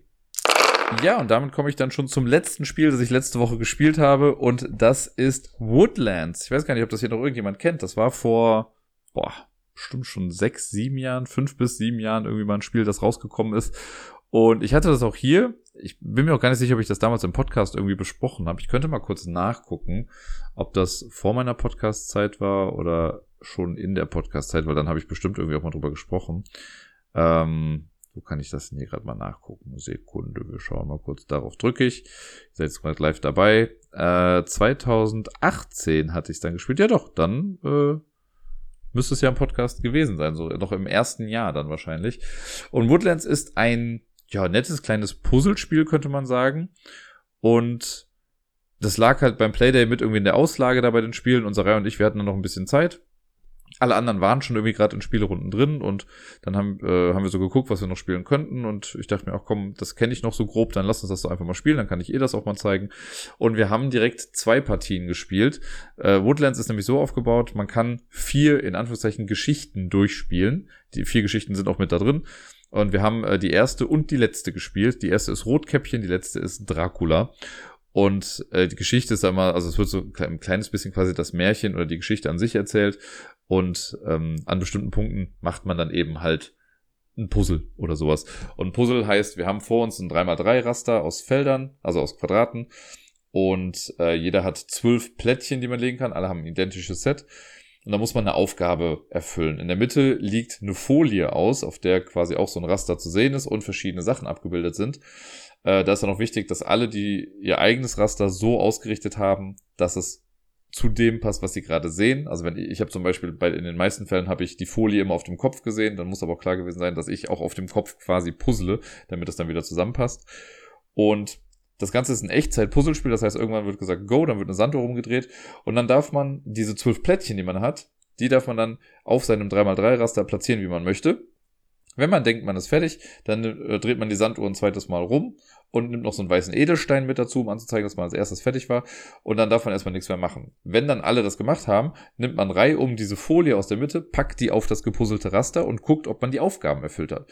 Das ist zum Beispiel im allerersten Ding, ist es so, Rotkäppchen will ja zum Haus der Großmutter irgendwie kommen und am Anfang ist so, okay, sie will zum Wegweiser gehen und auf dem Weg ein paar Erdbeeren einsammeln. Das heißt, man muss das Ganze so puzzeln, dass die Rotkäppchenfigur auf einem Weg steht und über den Weg, den man dann halt quasi puzzelt, kann sie dann die Erdbeeren erreichen und dann zum Wegweiser kommen. Wenn man das geschafft hat, kriegst du halt für die Erdbeeren jeweils irgendwie einen Punkt und für den Wegweiser nochmal 3. Ich glaube, da kannst du insgesamt sich 8 Punkte machen im ersten Level. So, und dann wird's mit jeder Stufe quasi ein bisschen komplexer. Dann kommt irgendwie auf einmal der böse Wolf mit hinzu. Der darf dann Rotkäppchen nicht erwischen. Oder sie will dann Pilze sammeln. Sie darf dann die grünen Pilze darf sie sammeln, die Fliegenpilze will sie nicht sammeln. Wenn sie aber über die drüber geht, so dann kriegt sie automatisch. Aber man könnte auch drumherum gehen oder man packt die direkt in den Wald rein. Und das nimmt ganz schön Fahrt auf irgendwie. Das Rotkäppchen-Ding ist dann noch relativ verzeihend, würde ich mal sagen. Wir haben ja dann dieses Dracula-Ding gespielt. Das kannte ich selber auch noch nicht. Das ist dann am Anfang so, okay, du hast 1000 Sachen auf diesen Folien drauf, der darf das nicht sehen, hier bewegt sich einer quasi lang, da darfst du auch nicht drüber gehen, hier bist du auf einmal dann in der Kutsche drin, musst die Straße richtig befahren, um Punkte zu bekommen. Das ist schon echt eine ganze Menge, was da irgendwie geschieht, und da denkt man dann auch ein bisschen länger drüber nach, aber so generell mag ich das ganz gerne, also dass man halt nur anhand dessen, was man quasi auf dieser Folie sieht, wo man halt ja, also man muss dann selber abschätzen, okay, stimmt das hier, was ich gerade gepuzzelt habe, wenn ich das nachher drauf, weil man sieht ja erst, wenn man die Folie drauflegt, dann sieht man ja, ob man jetzt auch richtig gepuzzelt hat. Und manchmal war das dann doch so, ach Mist, das Ding habe ich jetzt ja gar nicht da reingepuzzelt, deswegen kann ich das gar nicht einsammeln. Das finde ich ganz cool. Ich habe das auch an dem Abend dann nochmal gesagt, aber das ist mir auch da bewusst geworden. Für mich ist das so eine Art gestreamlineteres Looney Quest. Looney Quest war ja auch so ein Spiel, wo man auf eine Folie gemalt hat und das nachher auf das Level draufgepackt hat. Hier machen wir es jetzt ja quasi andersrum. Das ist alles ein bisschen klarer, weil man kann schon in diesem Raster doch irgendwie ein bisschen besser erkennen, wo denn was liegt. Und bei Looney Quest war das ja alles sehr freeform. Da muss man ja wirklich einfach nach Gefühl quasi so ein bisschen zeichnen und hoffen, dass man die richtigen Sachen trifft. Ja, bei Woodlands, ich weiß nicht, ob das so einen großen Wiederspielwert hat. Ich habe es ja auch selber irgendwann dann mal verkauft, weil ich mir dachte, naja gut, ich habe jetzt das Rotkäppchen-Ding irgendwie schon 2-mal dann gespielt oder 3-mal zu dem Zeitpunkt, das nächste dann vielleicht auch nochmal. Jetzt habe ich das Dracula-Ding auch gespielt und keine Ahnung, ehrlich gesagt, ob ich das nochmal spielen würde, wenn ich alle einmal durchgespielt habe. Ich glaube, dann ist es auch irgendwie gut. Das ist sowas, was man, glaube ich, in der Schule relativ häufig immer spielen könnte. Wobei also da kommt es dann sehr auf die mitspielenden Kinder an, weil, also das Rotkäppchen-Ding, das würde ich allen dann noch irgendwie zutrauen, wenn ich jetzt mal so an meine Schule gerade denke. Das Dracula-Ding, da würden mir vielleicht 3 Kinder einfallen, die Bock überhaupt hätten auf diese Komplexität, die dieses Ding dann mit sich bringt. Also vom Ablauf finde ich es ganz nett. Man sammelt sonst halt noch so Edelsteine mit ein und man kriegt dann immer wieder Punkte. Was ein bisschen schade ist, gerade so heutzutage finde ich, dass man dann die Punkte, die man pro Runde macht, die muss man sich irgendwo extern aufschreiben. Das haben wir dann im Handy gemacht. Und die muss man dann Runde für Runde immer addieren. Man sammelt aber auch noch Edelsteine die ganze Zeit. Das muss man ganz bei Spielende dann nochmal mit aufaddieren und guckt dann, wer die meisten Punkte hat. Es gibt noch so Schatzkarten, das ist ganz nett. Man kann immer wieder Schlüssel sammeln und dann Schatztruhen aufmachen. Da bekommt man so eine Karte. Entweder ist das was Gutes für einen selbst oder was Negatives für wen anderes. Da gab es ein paar nette Sachen. Ich musste einmal zum Beispiel mit meiner nicht dominanten Hand Sachen irgendwie aufdecken, was auch echt eine Herausforderung für mich war, weil ich immer wieder mit der anderen Hand eigentlich zuerst greifen wollte. Oder es gab Sachen wie, du musst mit der Rückseite deiner Plättchen spielen, die sehen dann halt ein bisschen anders aus. Oder du musst dein Board um 180 Grad drehen und halt auf dem Kopf puzzeln, das hatte ich dann auch einmal. Sind nette kleine Gimmicks irgendwie noch mit dabei, die da ein bisschen Wiederspielwert dann noch mit reinbringen. Aber ich glaube, alleine für das Spiel an sich reicht's, wenn man einmal alles gespielt hat, und dann kann man das Spiel dann auch guten Gewissens, glaube ich, einfach weitergeben.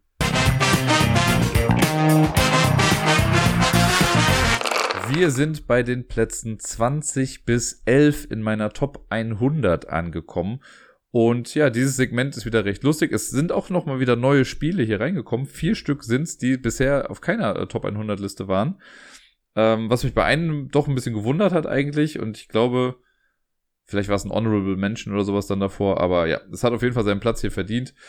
Und wir gehen die jetzt einfach mal zusammen durch. Auf Platz 20 ist ein Spiel, das vor 7 Jahren, als ich es gemacht habe, also zu Beginn des Podcasts, da war es noch gar nicht dabei.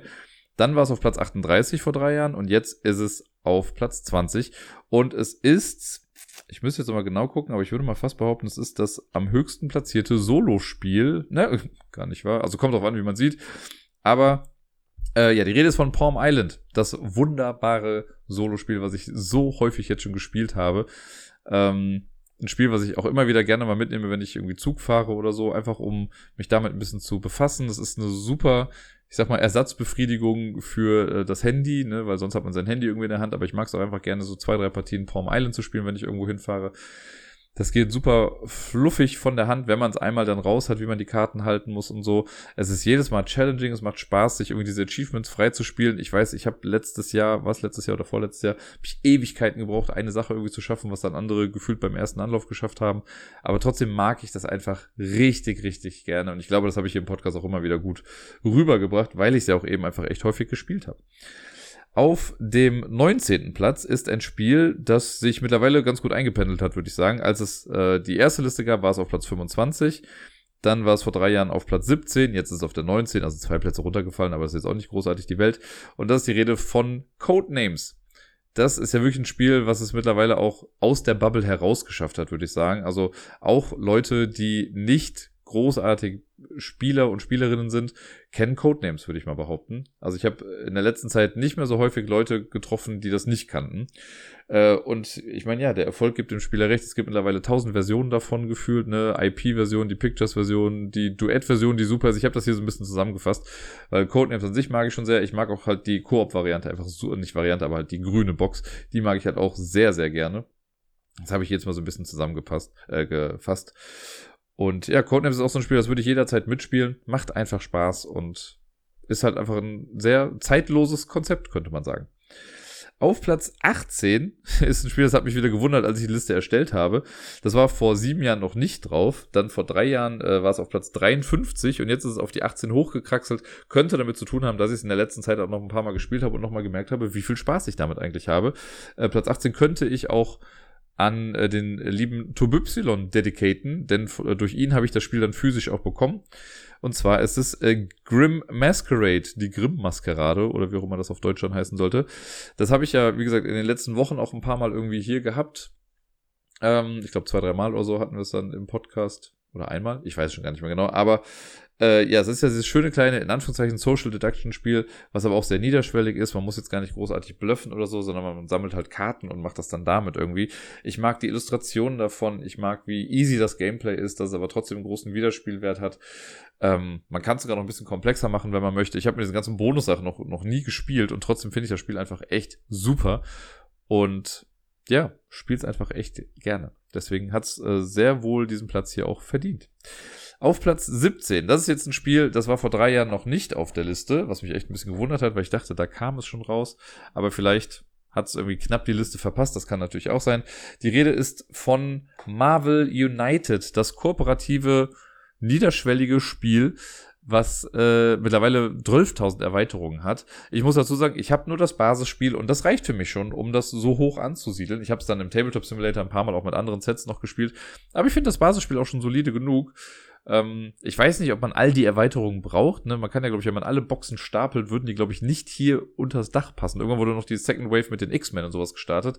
Jesus Christ, was ist da denn bitte schon alles los? Also was da alles reingepackt wurde, welche Charakter, was weiß ich. Mittlerweile gibt's aber auch schon gefühlt 7 Spider-Man und 9 Wolverines und was weiß ich nicht was.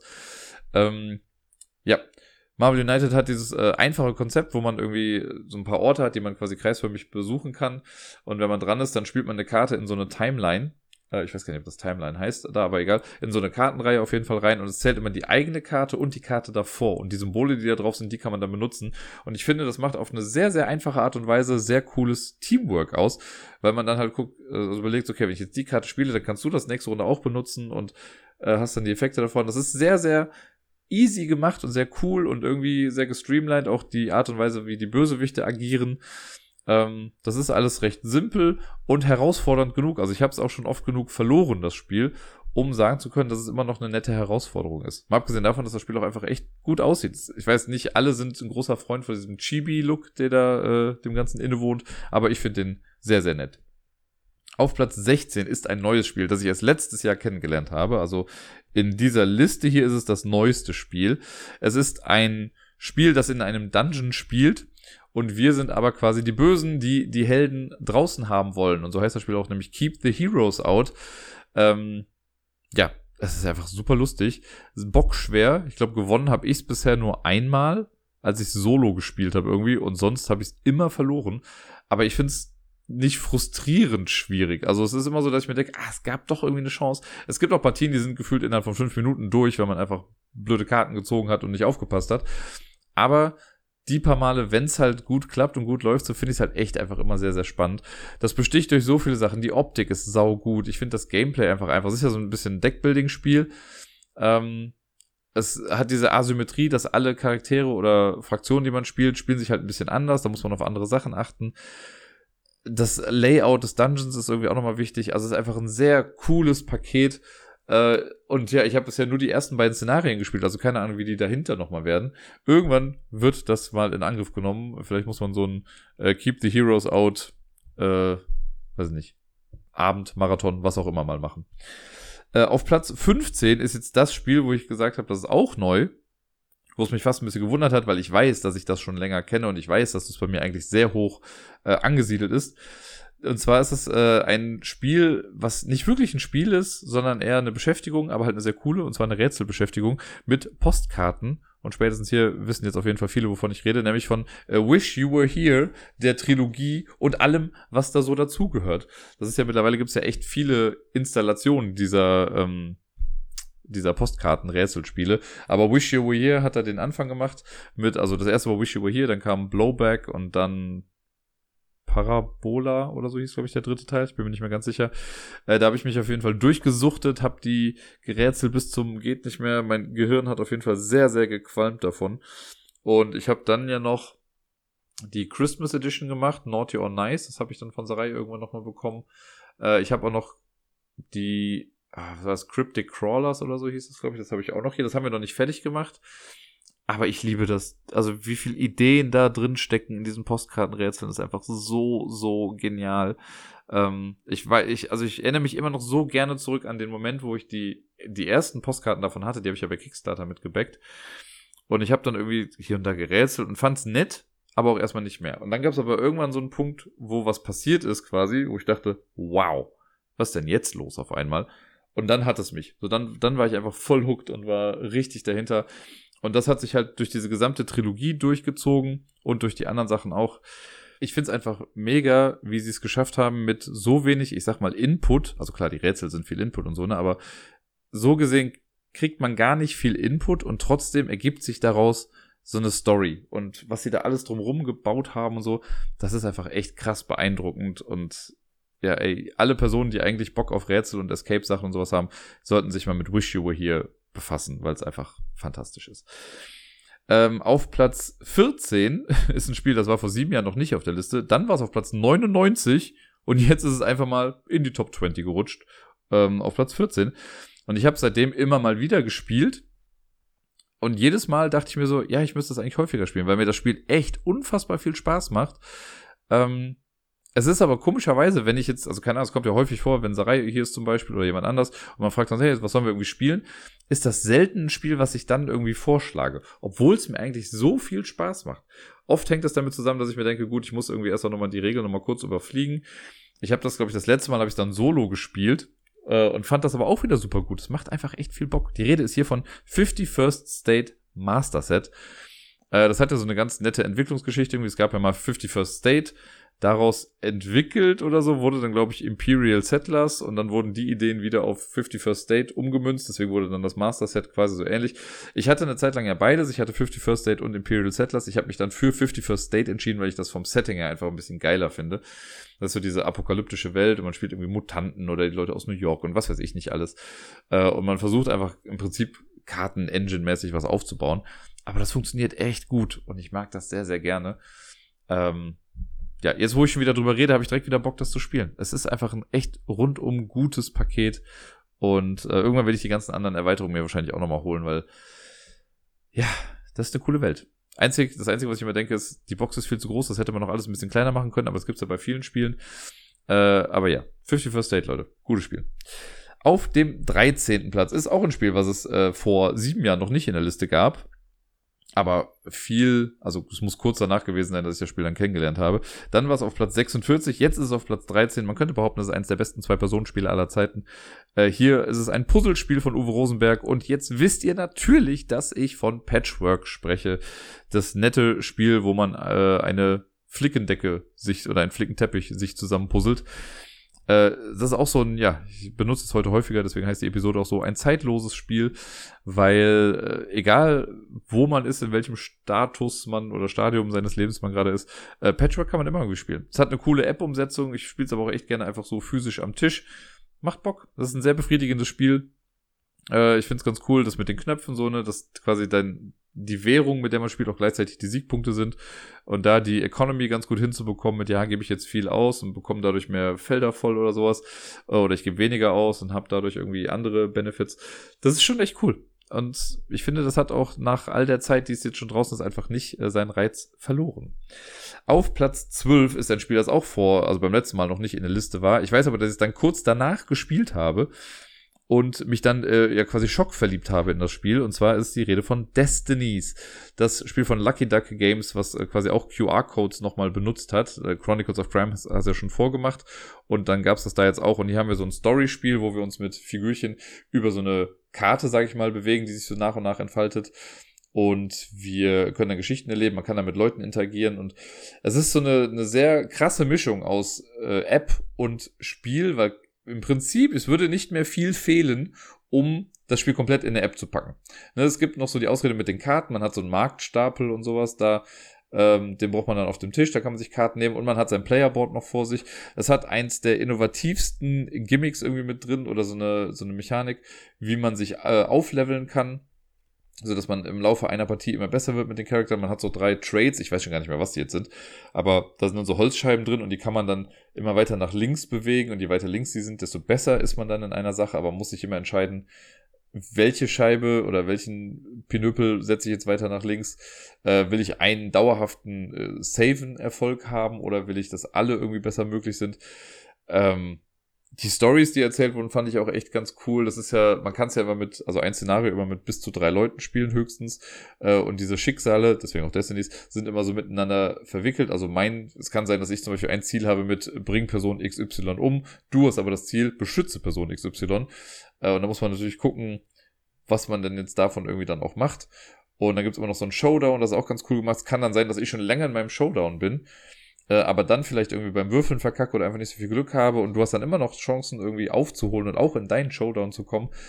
Das fand ich bisher mal echt sehr, sehr spannend und ich habe immer noch eine Erweiterung hier, die ich noch nicht gespielt habe. Ich hoffe, dass es bald irgendwann mal dazu kommen wird. Ich habe dann zwar immer noch so ein bisschen Angst, weil dann ist es halt durch. Es gibt ja auch hier Community-Generated Content.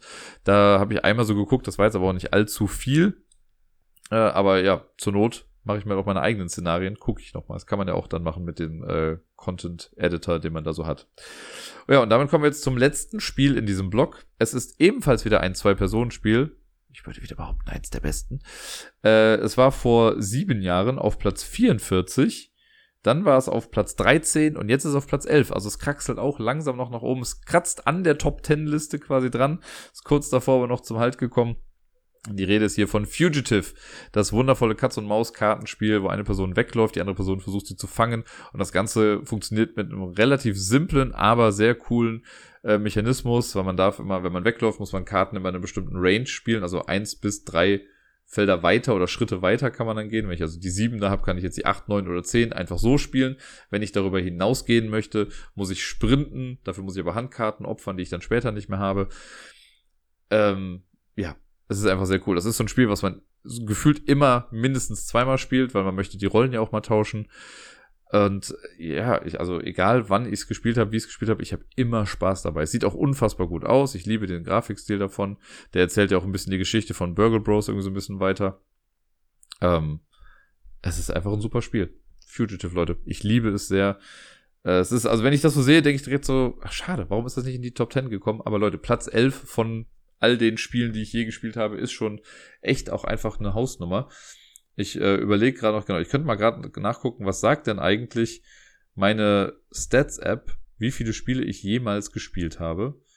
Die App sagt 1472 und es sind mit Sicherheit noch mal ein paar mehr, weil ich habe ja erst 2014 oder so angefangen zu loggen. Davor gab es ja auch noch mal eine ganze Menge Spiele. Und ich finde, darauf betrachtet oder dazu gesehen, es ergibt gar keinen Sinn, egal. Aber mit dem Wissen im Hinterkopf zu sehen, dass das Platz 11 ist, ist einfach verdammt gut. So, und das soll's gewesen sein. Es bleibt noch die Top 10. Wann die kommt, schauen wir mal.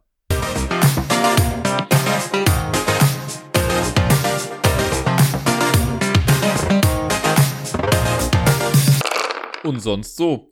Leute, jetzt kann ich mich offiziell entschuldigen. Es ist gerade eben Mitternacht gewesen. Das heißt, jetzt gerade ist schon Dienstag und ich bin immer noch nicht fertig mit der Aufnahme hier. Aber gut, dann kommt die Folge eben am Dienstag. Jetzt kann ich es ja auch nicht mehr ändern. Letzte Woche war alles in allem doch auch irgendwie vollgepackt mit Sachen. Stellenweise waren die Tage zwar auch irgendwie entspannt, aber ja, ich habe mal so überlegt und da sind doch ein paar Sachen zusammengekommen. Ich habe zum Beispiel letzte Woche Montag, wer hätte es gedacht, das Quiz moderiert. Das hat wieder sehr viel Spaß gemacht. Vor jetzt mittlerweile ja 3 Wochen hatte ich ja so einen Quizabend, wo ich dachte, ja, das heißt so nur so semi-Spaß gemacht. Dafür war es jetzt beim letzten Mal wieder echt ganz cool. Coole Stimmung, coole Leute, cool. Und ja, hat auch wieder Bock gemacht. Ich habe jetzt schon für das kommende Quiz, was ich jetzt dann nächste Woche Montag machen werde, da habe ich jetzt auch schon mal die Bilderrunde fertig gemacht, da bin ich sehr happy und habe auch schon ein paar Ideen für Fragen, also da freue ich mich schon sehr drauf. Und ansonsten war die Woche, was die Schularbeit anging, relativ simpel. Ich glaube, ich habe es eben schon mal kurz beim Schach oder so durchklingen lassen. Das war halt die letzte Schulwoche und die Kinder hatten nur bis Mittwoch noch Unterricht und am Mittwoch gab es noch nicht mal Unterricht, ne? Da gab es halt Zeugnis und so. Und an den anderen Tagen waren Ausflugstage. Also es gab einfach keine Hausaufgaben mehr und kein gar nichts mehr. Deswegen haben wir mit den Kids einfach nur noch gespielt. Ich bin an einem Tag auch, glaube ich, sogar ein bisschen früher dann gegangen und habe dann von zu Hause einfach noch ein bisschen was gemacht, weil es sich einfach angeboten hat. Und ja, auch am letzten Schultag waren auch noch kaum dann Kinder da. Wir haben dann noch unseren BFDler verabschiedet, der hatte seinen letzten Tag. Das war echt ein bisschen schade jetzt, dass der weg ist. Der hat sich ganz gut eingegliedert in unser Team und das war dann, ja, ein kurzer und schmerzloser Prozess, er musste dann noch sogar ein bisschen früher gehen, aber den haben wir dann noch gut verabschiedet, würde ich mal behaupten. Ja, und damit haben wir jetzt Ferien, was für mich jetzt aber noch bedeutet, dass ich noch nicht frei habe. Ich muss jetzt noch 2 Wochen arbeiten, da komme ich dann gleich nochmal zu. Ja, aber ich war dann ganz happy. Ich habe dann am Donnerstag hatte ich dann zwar frei, also Donnerstag und Freitag waren für mich dann frei. Am Donnerstag hätte ich wahrscheinlich safe einfach noch ein paar Sachen vorbereiten müssen, aber ich habe einfach rumgepimmelt bis zum geht nicht mehr. Und nein, das ist kein Euphemismus, das ist halt einfach nur, ich habe nichts gemacht oder nicht viel auf jeden Fall. Da war dann abends der eine Spieleabend, wo wir noch ein bisschen was gespielt hatten, aber sonst, ich könnte nicht mal sagen, was ich jetzt großartig an dem Tag gemacht habe. Am Wochenende habe ich ja schon gesagt, da war ich dann bei Sarai, das war echt ganz schön. Wir haben uns dann direkt an dem Freitag, als ich dann angekommen bin, nach meiner langen Fahrt, weil ich mit dem Deutschland-Ticket gefahren bin, da sind wir dann an so einen See gefahren und haben da einfach ein bisschen Zeit verbracht, auch ein bisschen was gespielt und einfach nur viel gequatscht und das war sehr schön, weil wir diesen See einfach komplett für uns hatten, weil das Wetter war jetzt nicht das allerbeste dafür, es war nicht super sonnig und auch so ein bisschen windig irgendwie und wir waren, also für eine kurze Zeit waren irgendwie so 2 Damen da, die einmal ihre Runde im See geschwommen sind und dann sind sie wieder gegangen und sonst waren wir halt komplett immer alleine die ganze Zeit. Wir sind gar nicht ins Wasser gegangen, aber wir haben einfach die Zeit da sehr genossen zusammen, es war wunderschön. Dann habe ich ja schon erzählt, dass wir dann am Freitag beim Nico auf dem Spieleabend waren, in dieser Gemeinde, wo er das macht. Das war wirklich sehr cool, weil es so spontan war irgendwie und mich hat es einfach sehr, sehr gefreut. Ich habe Nico, das ist jetzt insgesamt, glaube ich, das 3. Mal, dass ich Nico gesehen habe. Also, okay, so gesehen, das 4. Mal vielleicht, aber einmal auf der Messe hat er mich irgendwie so kurz angestupst und sich kurz vorgestellt und Hallo gesagt und dann sind wir beide auch irgendwie schon weitergegangen. Dann habe ich ihn ja letztes Jahr auf der Messe dann quasi noch gesehen beim Spiel des Jahres Jury-Spieleabend, wo wir da waren. Da war natürlich dann ja auch, da haben wir dann noch das erste Mal zusammen was gespielt. Da war es Fun Facts, lustigerweise. Fun Fact, wir haben Fun Facts als erstes zusammen gespielt. Und deswegen war ich ganz happy, dass wir jetzt aber mal so ein bisschen mehr Zeit quasi hatten und einfach viel zusammenspielen konnten. Es war einfach echt ein schöner Abend, den wir da hatten. Man konnte ein bisschen quatschen und sich austauschen. Ich hoffe, dass das nicht das letzte Mal gewesen ist. Und ja, wenn es sich einrichten lässt, dann kommen wir bestimmt nochmal irgendwie vorbei. Und an dem Samstag war ja dann der Playday quasi, ich sag's mal, bei uns in der Gemeinde, also bei Sarai in der Gemeinde, aber ich bin ja jetzt auch mit dabei quasi immer oder immer, wenn es sich einrichten lässt. Und das war zwar auch ganz schön, wir haben draußen alles aufgebaut dieses Mal und dann auch draußen gespielt und es kamen auch ein paar Leute irgendwie vorbei, leider nicht so viele wie sonst irgendwie, wir haben halt ganz klar gegen das Wetter gespielt, das Wetter war saugut und viele Leute sind wahrscheinlich einfach an den See gefahren oder so, es gab auch irgendwie einen Geburtstag in dieser Gemeinde, wo viele auch hingegangen sind, das einerseits natürlich so ein bisschen schade, weil man sich irgendwie so viel Arbeit macht mit dem Aufbau und was weiß ich nicht allem und dann sind nicht so viele Leute da. Aber Hauptsache ist ja, dass die Leute, die da waren, dann Spaß hatten. Ich habe ja auch schon erzählt, ich habe ja mit dieser einen Mutter und ihrer Tochter da gespielt. Ich glaube, die war ganz happy. Mit der hatte ich mich dann auch noch ein bisschen ausgetauscht, die über Zungen raus, das habe ich ihr dann empfohlen. Und so, also von daher war es einfach ganz schön. Und so gesehen kann ich mich auch gar nicht beschweren, weil dadurch, dass weniger los war, hatte ich dann noch mal ein bisschen mehr Zeit, um mit Sarai dann ein bisschen was zu spielen. Wir haben ja diesen einen Exit-Fall dann gemacht, am Ende noch Woodlands zu zweit dann noch gespielt. Das war echt ganz schön. Und ja, dann bin ich Samstag nachts dann irgendwie nach Hause gekommen. Erstmal ins Bett gefallen und am nächsten Morgen bin ich dann für meine Verhältnisse quasi früh aufgestanden und habe mir dann Miepel geschnappt und bin mit ihr ins Schwimmbad gefahren. Das Wetter hat sich ja dazu ganz angeboten und ich wollte gerne was mit ihr machen an dem Sonntag, nachdem ich sie jetzt ja noch 2 Tage wieder nicht gesehen hatte. Und sie war auch schon heiß wie Frittenfett auf das Schwimmen und da waren wir dann auch wieder, glaube ich, 2 Stunden. Wenn es nach ihr ginge, wären wir noch 4 Stunden länger geblieben. Ich muss sie dann echt immer so ein bisschen bremsen und es war dieses Mal echt sehr, sehr schön zu sehen. Sie hat echt Bock, schwimmen zu lernen. Sie weiß man, sie ist noch ein bisschen unbeholfen und sie möchte auch vieles immer noch quasi, also da muss ich sie irgendwie halten und sie strampelt zwar mit den Füßen, aber das ist noch wenig koordiniert, sagen wir mal so. Aber sie kann das jetzt schon ganz gut, wenn sie in ihrem Schwimmring drin ist, dann kriegt sie das ganz gut hin. Dann kann sie auch echt steuern so ein bisschen. Das hat sehr viel Spaß gemacht und ja, ich habe so ein paar Übungen mit ihr dann einfach gemacht, so ohne jetzt zu sagen, so hey, wir lernen jetzt schwimmen, sondern einfach mal geguckt, dass sie auch so durchs Wasser lernt zu laufen. Da haben wir quasi Fangen im Wasser gespielt und so. Das war echt einfach ein sehr schöner Nachmittag. Danach war sie quasi instant aus, ne? Da war sie super müde, ist dann eingepennt, nachdem wir noch was gegessen hatten zu Hause. Und da musste ich sie auch schon wieder quasi abgeben an Gerda, weil ich dann, bevor ich dann im Jamesons noch Karaoke moderieren gegangen bin, war ich mit Wookie noch im Kino, was wir dann endlich geschafft haben. Wir haben nämlich den neuen Spider-Man-Film geguckt, Across the Spider-Verse. Und Leute, ey, wie unfassbar geil ist dieser Film, bitteschön. Der ist lang, so, ne, der dauert irgendwie knapp über 2 Stunden, ich glaube 2 Stunden, 15 Minuten oder so war's. Und der ist, also da ist so viel drin in diesem Film. Ich werde nichts spoilen dazu, ne, aber der hat seine krassen Action-Momente, der hat seine emotionalen Sachen so, da ist einfach alles mit dabei und in dem Fall kann man wirklich sagen so, ey, da ist wirklich alles mit dabei. Das ist einfach heftig. Also ich werde mir diesen Film auch nochmal angucken müssen, mindestens noch einmal, weil ich mir sicher bin, dass ich auch eine ganze Menge Sachen einfach gar nicht realisiert habe. Und eine Sache, minimalster Spoiler, also kein Spoiler, kein Story-Spoiler, kein gar nichts irgendwie, keine Sorge. Aber ich liebe ja Easter Eggs, ne? Und manchmal, also gerade bei dem Film, der ist so vollgepackt mit Easter Eggs, du weißt gar nicht genau, wo du hingucken musst. In der allerersten halben Sekunde des Films, also noch bevor der Film wirklich losgeht, ne, das ist noch bevor das Sony-Logo eingeblendet wird oder was auch immer, welches Filmstudio da noch so alles mit drin hängt, noch bevor das alles kommt, ist ein schwarzer Bildschirm zu sehen und für eine Millisekunde gefühlt steht unten rechts irgendwas auf dem Bildschirm. Und ich habe auf den Bildschirm geguckt, ich habe realisiert, da unten steht was, ich habe hingeguckt und dann war es weg. Ich weiß bis heute nicht, was da steht und ich möchte es rausfinden. Und das nervt mich so sehr, dass ich nicht gesehen habe, was da stand. Ist wahrscheinlich was total Unwichtiges, aber ich möchte es trotzdem wissen. Deswegen, allein dafür werde ich diesen Film nochmal gucken gehen. Ja, kann ich aber auf jeden Fall empfehlen und ich bin mal sehr gespannt. Nächstes Jahr kommt ja dann der 3. Teil quasi, der heißt dann, glaube ich, Beyond the Spider-Verse. Da bin ich sehr, sehr gespannt drauf. Also, das ist einfach eine atemberaubende Geschichte. Ja, dann habe ich ja schon gesagt, danach bin ich dann direkt ins Jamesons gewandert und war dann bei der Karaoke, die habe ich dann moderiert.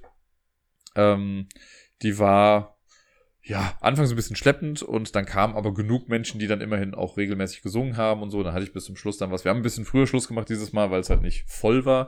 Das heißt, um 11:30 war dann schon Feierabend. Es war ein Typ da, der schon mal vor einem halben Jahr oder so da war, den ich ja so ein bisschen anstrengend fand, muss ich sagen. Der war mit seinen Eltern irgendwie da und die feiern den total und wollen den in Anführungszeichen promoten. Und beim letzten Mal hat er schon gefragt, ob er nicht irgendwas mit mir zusammen machen kann, wo ich meinte, nee, ich mache da nicht wirklich was mit. Und ja, also der hat jetzt auch noch nicht mal die allerschlechteste Stimme, so, ne? Das hat halt so eine Gimmick-Stimme. Ich vergleiche das immer so ein bisschen mit Daniel Kübelböck. So, der singt halt sehr, sehr hoch und das ist auch seine Sprechstimme. Und das ist halt so ein Gimmick. Man hört sich das an und klar, man feiert das dann so ein bisschen ab, weil es anders ist. Aber man feiert es nicht zwingend, weil es gut ist. Und ich glaube aber, dass er das halt glaubt, weil er dann auch so halt meint, ja, wenn jemand singen will, dann singe ich halt jetzt die ganze Zeit. Ja, hold your horses. Da werden schon genug andere noch irgendwie kommen. So war es dann auch zum Glück. Und ja, der Abend war dann relativ kurzweilig immerhin. Und dann war ich ganz happy, dass ich dann irgendwann aber auch wieder zu Hause war, weil ich war sehr, sehr müde. Und dann, dann war jetzt schon heute der Montag. Den kann ich jetzt ja noch mit einfließen lassen. Ich bin dann nämlich was früher aufgestanden, als ich eigentlich müsste. Denn wir haben jetzt noch eine Woche Ferienprogramm bei uns in der Schule von mir organisiert und geplant, und ein Kollege hilft halt noch mit dabei. Das Summer Camp sozusagen, da wird den Kindern quasi Englisch etwas näher gebracht. Wir werden keine Prüfung oder sowas machen, aber wir machen halt Aktivitäten auf Englisch und erklären denen dann das Vokabular und all so Geschichten, damit die sich am Ende der Woche vielleicht ein bisschen weniger vor der Sprache fürchten. Weil ich glaube, das ist bei vielen so das Problem, dass die zwar an sich ganz fit sind, das habe ich heute auch gemerkt, die ganzen Kids, die können eigentlich echt viele Wörter auch schon so, aber die trauen sich halt nicht zu sprechen. Und wir haben die heute mal quasi ins kalte Wasser geschmissen, weil ich bin mit denen dann ins Jamesons gegangen und habe dann da schon gesagt, okay, die Kinder dürfen sich selber was zu essen bestellen und zu trinken und so, aber die kriegen nur was, wenn sie es auf Englisch machen. Und da war ich mega stolz, weil die haben das alle richtig gut hinbekommen, das habe ich denen dann auch gesagt. Die sind alle da über ihren Schatten gesprungen und haben es richtig gut gemacht. Und haben auch alle das bekommen, was sie bestellt hatten. Also von daher war das schon sehr cool. Und ja, jetzt die Woche geht's damit noch weiter. Ich werde natürlich meine privaten Hobbys da noch ein bisschen mit einfließen lassen. Also hier, morgen machen wir eine Street-Art-Führung zum Beispiel und gestalten T-Shirts selbst. Dann gibt's so eine Escape-Room-Sache noch, die wir machen. Ja, da bin ich mal sehr gespannt. Das war letztes Jahr, war super voll und echt ein großer Erfolg. Da waren wir über 60 Kids. Und das war alles sehr krass durchgeplant. Dieses Jahr war die Resonanz nicht ganz so hoch, obwohl wir halt, wie gesagt, auch Feedback bekommen haben, dass es echt super war. Aber ich glaube, das liegt einfach daran, dass bei uns super früh schon Ferien sind und Leute anders weggefahren sind und hast alles nicht gesehen. Und es ist auch recht teuer, was wir da machen, aber egal. Wir haben jetzt nur 11 Kids, deswegen machen wir das auch die ganze Zeit nur zu zweit. Aber dafür ist es auch ganz nett, weil man dann so ein bisschen näher dran ist an der ganzen Sache. Und ich freue mich schon auf die ganze Woche, die jetzt noch so kommt. Und danach, da bin ich dann nochmal eine Woche im Einsatz, aber da muss ich selber nichts mehr für planen. Da bin ich eine Woche noch an einer Grundschule eingesetzt, weil ich habe halt immer 10 Ferienarbeitstage. Davon sind 5 halt eben hier dieses Summercamp, was ich mache, und die anderen 5 bin ich dann an irgendeiner anderen Schule. Da habe ich letztes Jahr da meine Ausbildung zur Insofa gemacht online, also hier die insoweit erfahrene Fachkraft im Kinderschutz. Dieses Jahr bin ich halt dann an einer Schule eingesetzt und helfe da ein bisschen mit aus. Und ich glaube, das wird dann ganz nett. Da freue ich mich auch schon drauf. Ich bin dann aber auch happy, wenn die Woche dann auch rum ist, weil dann sind Ferien. Dann habe ich sag mal, 3,5 Wochen habe ich dann komplett frei. Eigentlich 4, aber in der 4. Woche muss ich schon wieder ein bisschen was für die Arbeit machen. Und dann geht die ganze Chose wieder von vorne los. Aber ich freue mich. Ich bin noch guter Dinge. Jetzt bin ich allerdings in erster Linie müde. Wir haben jetzt 11:45 hier. Und tja, was soll ich sagen, Leute? Ich habe es ja schon irgendwie angekündigt. Ich habe ja ein bisschen überlegt, wie ich jetzt damit vortauche. Weil es war eigentlich so gedacht, dass diese Episode jetzt auch die letzte Episode vor der Sommerpause wird. Ich habe ja schon eins länger gemacht, weil ich weil ich quasi in Anführungszeichen zu spät angefangen habe mit der Top 100. Sonst fange ich ja immer schon parallel mit den Sommerferien auch an mit meiner Sommerpause. Und jetzt habe ich ja schon in den Ferien die eine Folge gemacht. Das heißt, ich bin durch, Leute. Das war's. Das war die Staffel. Und keine Ahnung. Ich muss natürlich noch überlegen. Vielleicht mache ich nächste Woche noch irgendwie eine und mache dann die Sommerpause. Ich überlege es mir nochmal. Und sag jetzt einfach mal hier, ich wünsche euch allen einen schönen Sommer, schöne Ferien, schönes Leben. Bleibt gesund, spielt besonders viel, auch bei der Hitze. Trinken natürlich nicht vergessen, cremt euch ein, Leute. Auch wenn ihr denkt, ihr könnt die Sonne ab, eincremen ist wichtig. Wenn jemand sagt, zieh an meinem Finger, zieht nicht am Finger. klassischer Anfängerfehler. Und ansonsten bleibt mir nur noch zu sagen, danke und bis dann.